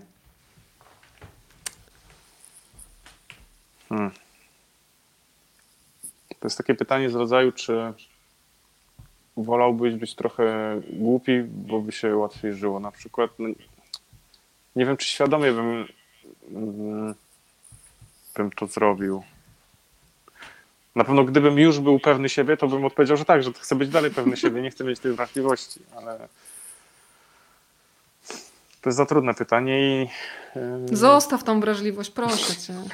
Po co komu da pewność siebie, no. Wrażliwość, tyle nam dajesz dzięki tej wrażliwości, to teraz, wiesz, egoizm przeze mnie jako czytelnika przemówił, ale zadecydujesz sam. Umawiamy się, że zostawiam w takim razie. A tą pewność siebie ulepimy z tego marcepanu, dobra? Nie, niech będzie. A jak już zjemy ten marcepan, to jest cudowne zdanie, znowu nie będę z pamięci, ale tam jest taki moment, kiedy Saturnin jest u mamy, je i mówi, że jest tak obiedzony, że czuje się jakby był po lekkiej narkozie. I ja to przyjęłam do naszego słownika domowego i jak jemy porządny obiad, to się czujemy jak po lekkiej narkozie. Ale teraz na chwilę jeszcze zmieńmy nastrój, bo w tej książce jest dużo światła, ale też jest dużo mroku. Jest też wojna. I wojna, Kuba, jak u ciebie w zasadzie we wszystkich książkach jest pokazana poprzez detal, czyli nie ma takiego spojrzenia gdzieś tam z drona, gdzie widzimy oddziały wojsk, jakąś taką masę, tylko konkretne uczucia człowieka. I dla mnie bardzo przejmujący jest ten fragment, chyba będę musiał strzelać do żywych ludzi, których ktoś kiedyś rodził, głaskał po głowach, całował i którzy przed pójściem na wojnę słyszeli być może tak jak ja, tylko w innym języku, że mają na siebie uważać. Jak konstruowałeś te, no wiadomo, że nikt z nas nie żył w czasach wojny, ale czy miałeś jakieś takie przed laty rozmowy rodzinne z babcią, z jakimiś dalszymi krewnymi, z ludźmi, którzy te czasy pamiętają i mogli ci opowiedzieć trochę o strachu, o emocjach? Inna sprawa, że o tych emocjach sprzed lat wielu ludzi starszych w ogóle nie chce rozmawiać. Tak jakby w ogóle się zamrozili emocje po tym wszystkim, co się działo. Więc jak próbowałeś wejść do wnętrza głowy człowieka, który jest młodym człowiekiem, idzie w zasadzie na wojnę, 2 razy na wojnę w przypadku Tadeusza Markiewicza? No wiesz co, paradoksalnie, jeżeli chodzi o opisywanie tych emocji, które mu towarzyszyły, bo na pewno wyzwaniem były te wszystkie realia historyczne, bo one zawsze są dla mnie wyzwaniem. Ale jeżeli chodzi o te emocje, to paradoksalnie było bardzo łatwo, bo zobacz, przecież ten Tadeusz Markiewicz, ten bohater, który idzie na wojnę, on też nigdy nie był na wojnie. Nie? No tak. I przecież ja mogłem sobie doskonale wyobrazić to, co ja bym czuł, gdybym teraz szedł po prostu gdzieś w jakimś lesie z jakimiś facetami. Bo żaden z nich nigdy nie był na wojnie. I to jest ten paradoks trochę myślenia, że my o nich myślimy jako o ludziach, którzy byli na wojnie, ale przecież oni też nigdy nie byli na wojnie. Oni dopiero się znaleźli w jakimś lesie, oni nie wiedzieli, co to jest wojna i oni nawet sobie nie wyobrażali, co to jest. No szli tam, coś jedli, coś pili i zanim w ogóle doszło do jakiejkolwiek wymiany ognia, to często już było albo po wszystkim, albo ich rozwiązywali oddział, albo oni się nie zdążyli obrócić, a już mieli jakąś kulę w brzuchu i tyle z tej wojny, że to nie jest tak, że oni uczestniczyli w 7 bitwach i byli, wiesz, doświadczonymi żołnierzami, którzy tam mają jakieś w ogóle cokolwiek do powiedzenia o tej wojnie. To był chłopak, który, nie wiem, kurde, jeszcze miesiąc temu orał pole i teraz nagle jest w jakimś mundurze i się idzie, jest mu zimno i ma za małe buty na przykład. Mhm. To było to jest całe doświadczenie. Więc jakby nie miałem problemu z tym, żeby się wczuć w emocje kogoś takiego, bo myślę, że ci ludzie byli bardzo podobni, no, na przykład nie wiem, do mnie tak. Jest też taki fragment, w którym piszesz: w oczach ich wszystkich widzi to samo gwałtowne pragnienie wiary w cokolwiek. Nauczył się je rozumieć. Życie to krótki czas pomiędzy jedną a drugą szarością. Każdy próbuje nasycić znaczeniem, bo im bliżej drugiej szarości, tym trudniej się pogodzić z tego znaczenia dudniącym brakiem. No i to jest taki fragment, Kuba, który powoduje, że szczęśliwie nie żyjemy w czasach wojny, ale myślę, że każdy z nas ma takie momenty w życiu, kiedy sobie myśli, że właśnie życie to jest krótki czas pomiędzy jedną a drugą szarością. Mhm. I każdy te fragmenty próbuje nasycić jakimś znaczeniem. Czym ty nasycasz takie momenty w momencie, kiedy no właśnie dzieje się dużo złego i zaczynasz się zastanawiać, nie wiem, czy tak masz, ale chyba każdy tak ma, jaki jest w tym wszystkim sens? Co cię motywuje do tego, żeby wstać rano i cały czas robić swoje? No wiesz, taką myśl mam prawie przez cały czas, ale trudno mi znaleźć alternatywę. To znaczy, no, wstaję z łóżka, bo co mam zrobić w sumie? No to tak w dużym skrócie oczywiście. Może paradoksalnie to jest związane z tym, o czym rozmawialiśmy wcześniej, że skoro nie ma co liczyć na żadne wielkie nagrody na koniec życia, to po prostu ja się cieszę tym, że jutro przyjdzie do mnie ta książka, którą sobie zamówiłem, jutro kupię sobie coś dobrego, słodkiego do zjedzenia, zrobię sobie dobrą kawę, pójdę sobie na spacer i myślę, że to i tak już jest bardzo dużo. A jeżeli chodzi o wstyd w tej książce, jestem Saturnin i cierpię na syndrom DDW, dorosłego dziecka wstydów. Ile tego wstydu jest u ciebie w życiu? Bo to jest tak, że my czasami wstydzimy się za siebie, wstydzimy się za innych i to jest chyba coś, co właśnie powoduje, że my nie potrafimy normalnie głęboko odetchnąć, bo cały czas oglądamy się, jak ktoś zareaguje, jak odbierze to, co robimy. Ile tego wstydu jest dzisiaj w tobie? No, dzisiaj pewnie mniej niż, nie wiem, 5 lat temu, ale to jest ciekawe, że ja potrafię do dzisiaj sobie przypomnieć coś, co powiedziałem, nie wiem, w podstawówce i ktoś się jakoś krzywo uśmiechnął i nie wiem, z czego to wynika, że czasami w człowieku zostają, tak, że takie dziwne rzeczy i ja na przykład ostatnio zrobiłem coś takiego, bo 5 lat temu, czy nie, 8 lat temu przyjechał do nas tutaj, do Warszawy, taki nasz znajomy z Filipin. Ja go nie odebrałem wtedy z lotniska, tylko przyjechał taksówką do mieszkania dla mnie, bo ja wtedy miałem to robotyczne nastawienie, że ja muszę od tej 6, tam od 7 do na przykład 16 pracować, więc jak on przyjechał w ciągu dnia, to nie chciałem przerywać tej pracy, tylko chciałem jakby mu poświęcić czas wieczorem, ale nie odebrałem go. Ja się tym strasznie się tego wstydziłem przez ostatnie kilka lat, że ja byłem takim idiotą, że ja po niego nie pojechałem, bo przecież świat by mnie się nie zawalił. Lat? Tak. I ostatnio po 7 latach tego wydarzenia napisałem do niego, on ma na imię Mark, i napisałem do niego no bo mamy tam kontakt, że słuchaj, ja wiem, że trochę cię zaskoczę, ale 7 lat temu przyjechałeś do nas i cię nie odebrałem z dworca, ja cię bardzo przepraszam. Ja w ogóle o tym nie pamiętam, mówi tam, tam w ogóle luz, ja nie pamiętam, czym ja wracałem z tego lotniska. Więc często ja się nawet zadręczam rzeczami, których nikt na przykład nie pamięta. I ja nawet wiem, że pewnie oni tego nie pamiętają, a mimo wszystko gdzieś tam się tym przejmuję i to jest pewnie tak samo jak z tymi rzeczami, o których mówiłaś, że na przykład ja się dobrze odnajduję w tych takich dużych wyzwaniach, czyli na przykład tak jak mówiłem o tym wypadku samochodowym i tak dalej, to tam nagle się sprawdzam, a potrafię się przejmować jakimiś pierdołami, to tutaj chyba też tak jest, że może się nie wstydzę jakichś takich wielkich rzeczy, tylko się wstydzę, nie wiem, tego, że jak kiedyś się z jakąś dziewczyną pocałowałem, to mniej się z zębami się zderzyłem i tak dalej. A ona pewnie nie pamięta, kim ja jestem. Teraz się, słuchaj, chwali i żałuje, kogo zostawiła, słuchaj. Albo jej podziękowano oczywiście. Słuchaj, ale jest taki moment w tej książce, który też mówi bardzo dużo o takim braku komunikacji pomiędzy najbliższymi, gdzie piszesz o tym, że w zasadzie ludzie są trochę jak z innych planet i nawet gdyby chcieli, to nie mogą do siebie dotrzeć, nie mogą się usłyszeć. Jest taki fragment, kiedy Saturnin mówi, aż miałoby się ochotę chwycić w ręce cały ten dom razem z nimi w środku, wykręcić i wycisnąć z niego coś autentycznego. Jest taki fragment, który znowu w poetycki sposób, w taki esencjonalny pokazujesz Saturnina, który jest złością, on w zasadzie jest cały w pięściach, bo ma ochotę wręcz uderzyć tych swoich bliskich i w pewnym momencie zaczyna krzyczeć, wydzierać się na swojego dziadka. Czy miałeś kiedykolwiek w swoim życiu taki moment, kiedy właśnie straciłeś kompletnie kontrolę, kiedy te wszystkie emocje i ta nasza ułożoność, to bycie w gorsecie, że tu tak wypada, tu nie wypada, kiedy to wszystko po prostu wybuchnęło i najpierw coś powiedziałeś, a potem w ogóle pomyślałeś, czyli ja mam taką twarz, ja mogę tak wybuchnąć. Zdarzyło ci się? Tak, no zdarzyło mi się, tylko to była taka, to był taki złościo-smutek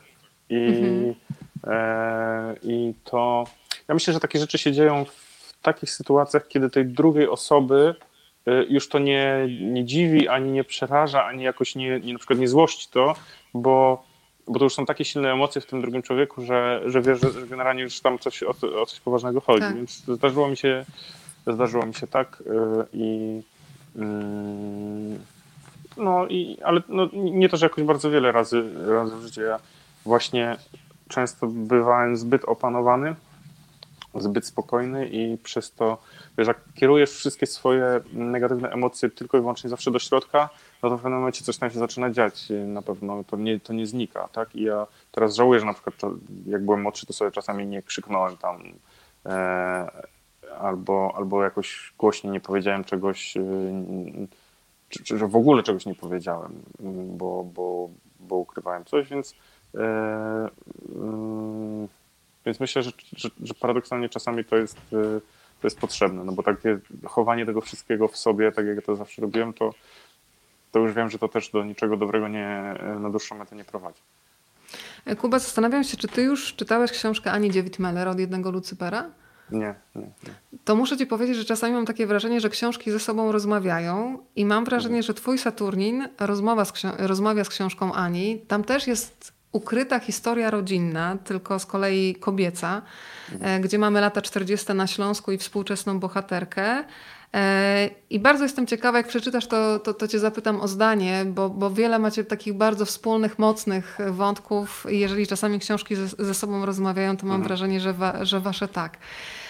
Kuba, powiedz mi, jak reaguje też twoja rodzina, bo to jest książka, tak jak powiedzieliśmy na samym początku, Saturnin, bardzo osobista, w której pod bohaterem kryje się w wielu miejscach Kuba Małecki, mówiący o swoich ciepłych wspomnieniach dzieciństwa, o pewnych momentach, kiedy było trudno z komunikacją, o takich swoich intymnych sprawach, o których myślę sobie, że trudno byłoby tak siąść nagle w kuchni. Zresztą jest taki cudowny fragment o herbacie, która czasami ratuje, bo można zalewać, przelewać, robić żeby tylko nie mówić o tym sednie. Więc zastanawiam się, co jest po książce. Ania Dziewitt mi powiedziała, że dostała przepiękny, wzruszający list od mamy i powiedziała, że jeżeli po coś było warto pisać książkę, to chociażby dla takiej reakcji. Jak twoi bliscy reagują na te bardzo osobiste książki? Może jest tak, że już się trochę przyzwyczaili, że przy pierwszej może ich to uderzyło, że ja coś takiego napisałem. Moi bracia jak czytają, to zazwyczaj tacy są, że piszą mi na gdzieś tam wiadomości, że ja pierdzielę tam coś do trzeciej czytałem, w ogóle co to ma być, co to jest, w ogóle, że oni tak jakby nie byli przygotowani na to, że to będzie na przykład tak blisko ich, bo nie wiem, w Saturninie są, nie wiem, psy mojego jednego brata. Bezo jest? Jest Bezo, jest Franz, one są naprawdę, Bezo żyje i dalej jest.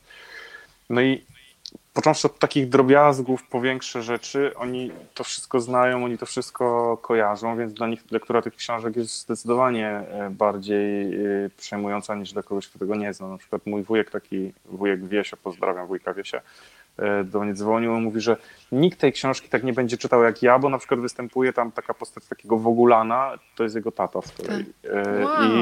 Wow. A z kolei ta Jadzia jest jego mamą, czyli to jest siostra głównych bohaterów. I I na pewno ta lektura dla niego była, zresztą no, on mi to mówił wielokrotnie, że to było dla niego wielkie przeżycie. I dla moich rodziców na pewno, czy dla moich braci, czy dla mojej żony też jest. Ale to nie jest tak, że ja to robię po raz pierwszy i oni jakoś będą tym bardzo zszokowani, bo myślę, że...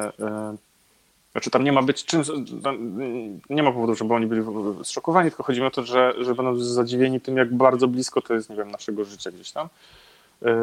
Bo nie wiem, w Dygocie czy gdzieś tam w Rydze też już się to zdarzało. Ten mój brat Radek, który mieszka w Chojnach, on mi kiedyś tam powiedział przy jakiejś tam herbacie, że mówi, kurde, przydało mi się strach odezwać, bo tyle rzeczy, które on mi podoba, akurat te rzeczy, które on mi opowiada, mnie strasznie interesują. To są takie właśnie rzeczy z takiej codzienności, tej małomiasteczkowej, z tych relacji pomiędzy ludźmi. To są fascynujące dla mnie rzeczy, które on mi opowiada i często on później je w tych książkach odnajduje. Kuba, za chwilę będziemy kończyć. Ja cię w ogóle przepraszam, bo nadużywam trochę twojej uprzejmości. Powiedziałam ci godzinę. No właśnie, prawie już półtorej godziny rozmawiamy, ale skoro już jesteśmy blisko tego snu, to ja się zastanawiam, czy tobie się czasami śnią niektóre historie. Ja mam tak, że kiedy czasami montuję na przykład montażowo rozmowę audio, jeżeli robię dużo cięć szybkich, to te sny potem mam takie właśnie poszatkowane, gdzie mi się łączą historie. Kiedy jest taki spokojny montaż, to mam jeden długi sen. Czasami bohaterowie rozmów się ze sobą spotykają, to są też niezwykłe historie, bardzo to lubię, ale zastanawiam się, czy tobie się też śnią ci bohaterowie, kolory, obrazy? Jak to wygląda? Nic chyba mi się nigdy nie przyśniło takiego, żebym to wykorzystał w książce. Mi się śnią takie też absurdy, to znaczy takie kolaże ze wszystkiego, że na przykład siedzę sobie z moim kumplem Bachem i jemy chipsy, ale siedzimy właściwie na statku, za mną jest moja teściowa i na przykład głaszczę psa mojego brata i tak naprawdę to my przypływamy do portu, na którym na koniu siedzi moja babcia i batem bije na przykład mojego sąsiada pod dwójki. Rozumiesz? To są takie jakieś przedziwne połączenia wszystkiego, że to jest bez sensu, więc ja się czasami nawet dziwię, że w ogóle o co chodzi w tych snach, dlaczego to jest takie dziwne wszystko.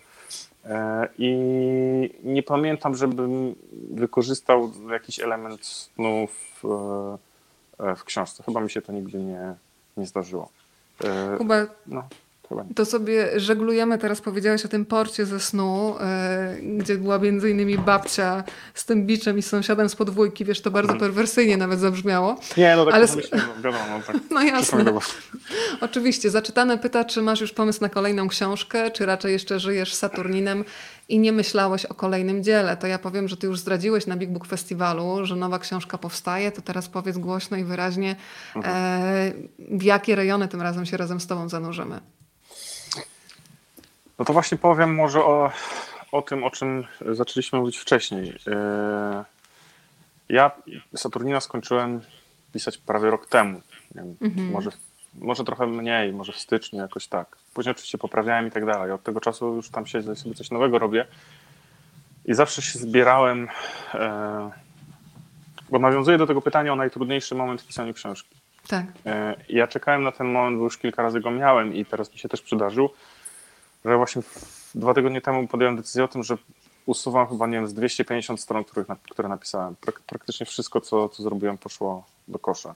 I to jest właśnie ten najtrudniejszy moment i znalazłem w sobie tą odwagę, żeby mimo tego, że oczywiście miałem możliwość coś z tym dalej zrobić i tak dalej, to tylko to, że ja sam z tego nie byłem zadowolony, no to zdecydowałem, że to po prostu wszystko kasuję. I postanowiłem, że zacznę pisać tą książkę zupełnie od początku i spróbuję napisać z 1-2 rozdziały tak jakby zupełnie z innej perspektywy i zobaczę, jeżeli będę z tego bardzo, bardzo zadowolony, to będę to dalej robił, a jeżeli nie będę z tego bardzo, bardzo zadowolony, to chyba to zupełnie porzucę. Więc mówię o tym dlatego, że właśnie rozmawialiśmy wcześniej o tym, że często ludzie się przyznają tylko do tego, co im wychodzi, często mówimy o swoich sukcesach i ukrywamy porażki, więc jakby jestem bardzo za tym, żebyśmy też pokazywali wszystko, a nie tylko te wyselekcjonowane momenty, bo też może ktoś, komu się akurat w życiu coś nie udaje, nie będzie sobie myślał, Boże, wszyscy tacy są świetni i udani, a tylko ja jestem beznadziejny. No to ja mówię, że że jestem w tym momencie, kiedy musiałem przed sobą przyznać, że mi się coś nie podoba, co napisałem i nad czym spędziłem ostatnie, nie wiem, ponad pół roku. Codziennie po, nie wiem, 6 godzin pisałem coś, co właśnie usunąłem. No więc tak... Czyli ty mówisz o tej historii o baletnicy, która miała być, tak? Tak. I tą historię o baletnicy spróbuję jeszcze raz opowiedzieć, ale z zupełnie innej perspektywy. Ja po prostu położyłem tak duże ciśnienie na tą baletnicę i po raz pierwszy napisałem, no właściwie całą powieść prawie, tylko opartą o postać jednej bohaterki, że ona tego ciśnienia nie wytrzymała. To się stało zbyt patetyczne, zbyt takie sztuczne moim zdaniem. I spróbuję po prostu trochę dać takiego oddechu tej postaci i opowiedzieć tą historię, ale z perspektywy kogoś, kto nią nie jest. No i zobaczę, jak mi to wyjdzie. I to nie jest też tak, że jestem teraz, nie wiem, jakoś załamany czy bardzo smutny, bo ja już w przypadku na przykład książki Nikt nie idzie, to 3 razy tak pisałem od nowa, aż nie byłem zadowolony. Więc ja wiem, że to wyjdzie mi na dobre prawdopodobnie, nawet jeżeli to na dobre, to będzie znaczyło to, że uniknę publikacji książki gorszej niż na przykład ostatniej. I w ogóle mój system pracy trochę na tym się opiera, że ja patrzę, czy jestem zadowolony z jakiegoś rozwiązania, jeżeli nie jestem, to szukam innego. No bo nie mam innego sposobu na sprawdzenie jakby zawczasu, czy to się uda, czy nie. Muszę tego spróbować. Dlatego to po prostu traktuję jako jakiś tam kolejny krok i dzięki temu, że ja już tyle tego napisałem, to ja bardzo dużo wiem o tych postaciach i o tej całej historii, więc mi będzie teraz też łatwiej ją opisywać i bardziej szczegółowo, bardziej jakoś tak wnikliwie, tylko po prostu można powiedzieć, że z innej perspektywy, z innego kąta będę chciał spojrzeć na tę historię. No i teraz dopiero będę zaczynał. Wiesz, jestem na końcu i na początku właściwie tego samego. To jest dobry moment, zawsze wiesz, na początku drogi, a ja teraz w ogóle zmieniłam takie podejście, bo zawsze jak czasami ktoś mi mówił i się okazywało, że ja czegoś nie znam, to byłam taka zawstydzona, a teraz staram się przepracowywać takie myślenie, że nie znam, ale to znaczy, że mam tyle fantastycznych rzeczy jeszcze do poznania i zaczynam mieć frajdę z tej drogi. Ale jak mówiłaś o tym, że musiałeś skasować, to przypomniał mi się fragment z Horyzontu, gdzie Maniek podpisuje umowę z wydawnictwem, ma napisać wspomnienia jako weteran misji w Afganistanie. I tam było coś takiego, że miałam urodzić coś do końca września, a czułem, że nawet nie zaszedłem w ciążę. Więc powiedz w ogóle, jak wtedy wyglądają rozmowy właśnie z wydawnictwem, kiedy masz umowę, masz jakiś deadline. Znam też taką filozofię, że podobno nie ma takiego deadline'u, którego nie można by przełożyć, więc jak to wygląda u ciebie? No ja w ogóle muszę powiedzieć, że ja nigdy nie mam deadline'u w umowie. O, super. Ja mogę książkę pisać przez następne 20 lat. No, szczęśliwy. SQN, pozdrawiamy wydawnictwo, które wie, że to, co wyczekane, dużo bardziej smakuje. Zwłaszcza, że nie musieli na razie czekać ani razu, ale ja mam z nimi już bardzo taki dobry, partnerski, a z niektórymi ludźmi wręcz przyjacielski kontakt i relacje. I po prostu z Przemkiem z tego wydawnictwa ja mu zawsze piszę taki tak zwany, zawsze mu piszę co na przykład, nie wiem, miesiąc czy co 2 miesiące, piszę mu takiego maila o tytule raport z placu boju i mu mówię mniej więcej co u mnie, nad czym pracuję, co sobie tam planuję i na jakim jestem etapie. I on zawsze mniej więcej wie co tam u mnie jest, więc teraz też mu o tym powiedziałem, o tej swojej decyzji i on mi tylko jakby bardzo pogratulował tego, że się zdobyłem na odwagę i że nie jestem jakby człowiekiem, który teraz próbuje swoją popularność wykorzystać, publikując właściwie cokolwiek, tak? A nawet nie cokolwiek, tylko coś, z czego jest no może trochę zadowolony, ale tak nie do końca. Więc on jest też jak najbardziej za i absolutnie nie mam żadnego z ich strony ani ciśnienia, ani problemu. Tak jak mówię, ja nawet w umowie nie mam żadnego terminu oddania książki, ani objętości tej książki, ani nic, bo już na tyle gdzieś tam się znamy. Także dzięki temu mam właśnie ten komfort tego, że na przykład nie muszę publikować czegoś, z czego nie jestem w 100% zadowolony. I to jest rzecz, z której jestem naprawdę bardzo zadowolony, czyli że mogę sobie pozwolić na to, że wszystko wywalam do kosza i próbuję jeszcze raz. A jak mi to nie wyjdzie, to wszystko wywalę do kosza i spróbuję po raz trzeci. A jak mi to nie wyjdzie, to po prostu to wszystko wywalę do kosza. Wiesz, ja też jestem na tyle jakby poukładany, że ja nigdy nie wydaję żadnej części zaliczki, dopóki nie jestem już na ostatnim etapie. Więc czyli nie tak jak Maniek, który nie wiedział co zrobić, bo już wydał zaliczkę. Tak. Jakbym miał dzisiaj oddać zaliczkę, to oddaję i jestem wolnym człowiekiem. W ogóle nie mam...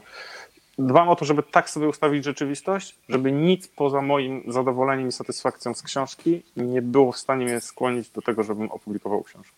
Ja chcę publikować tylko taką książkę, która jest najpiękniejszą książką, jaką mogłem na dany moment w życiu napisać. I tak sobie ułożyłem rzeczywistość, że tylko w takich momentach te książki wydaję.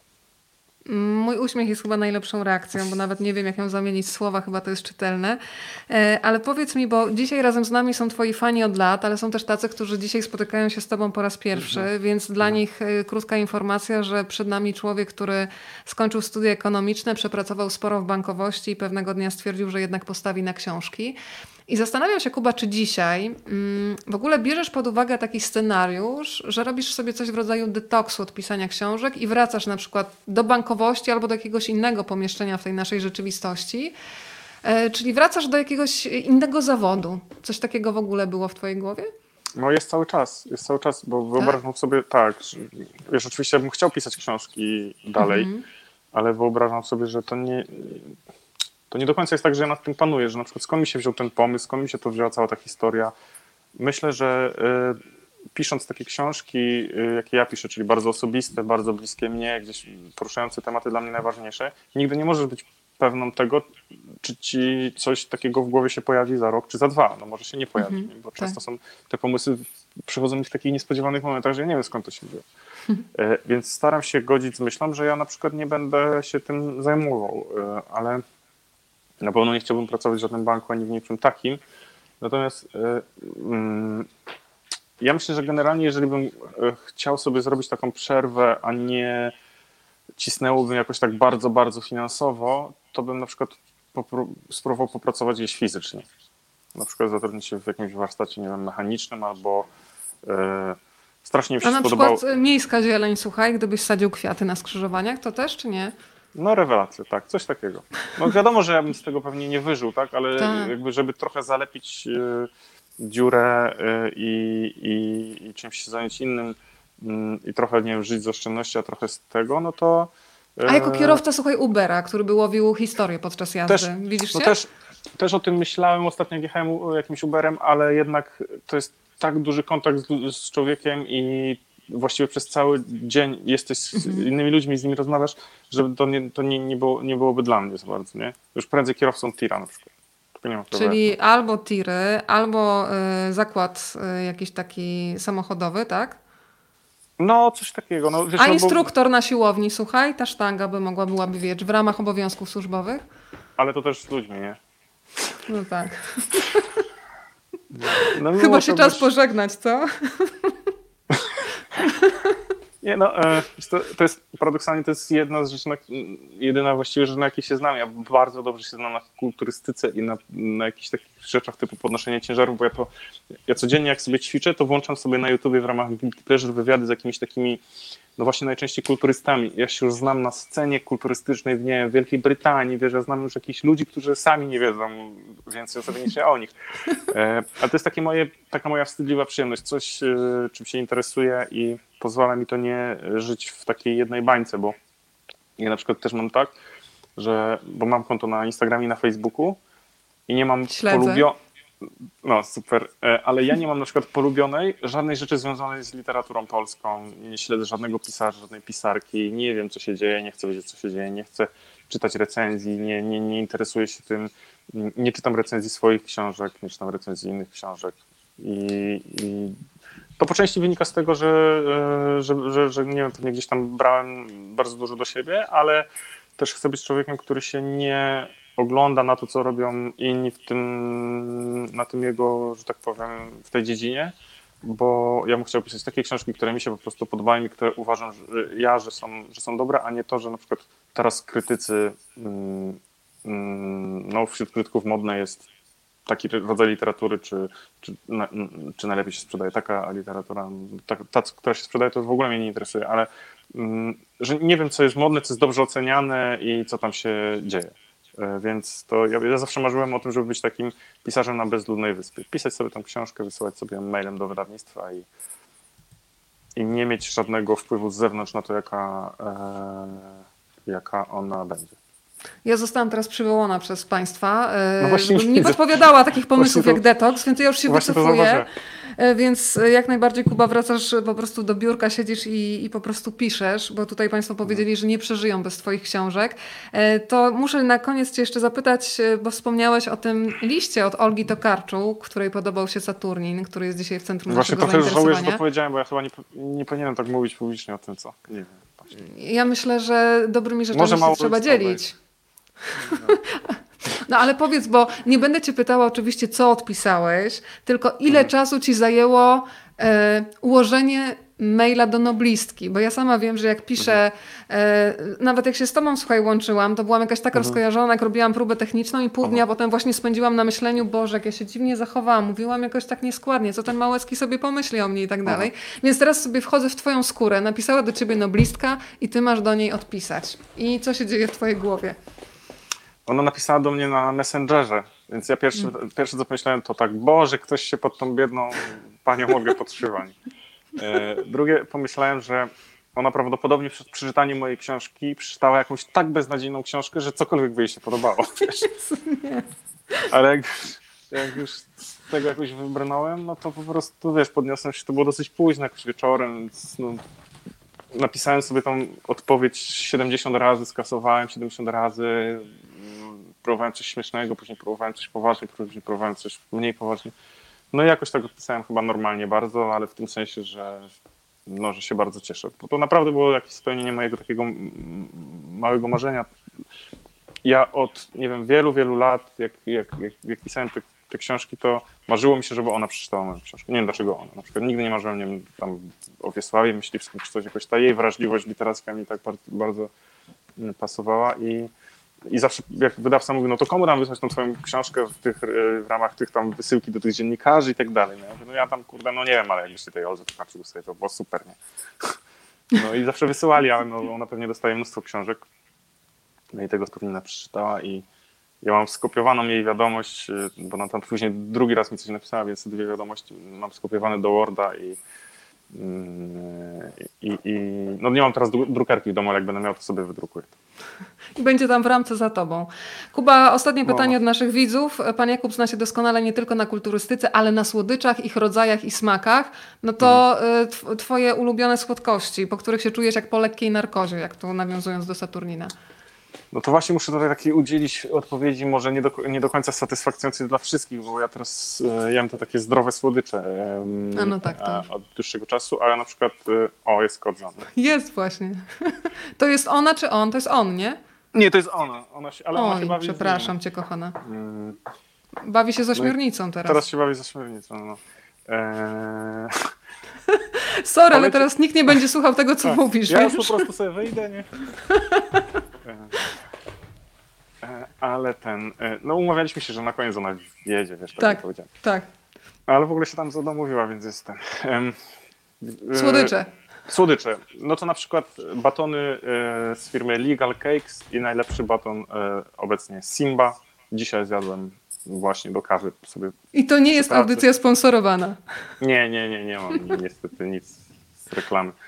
Także polecam się odezwać. Z dobrego serca.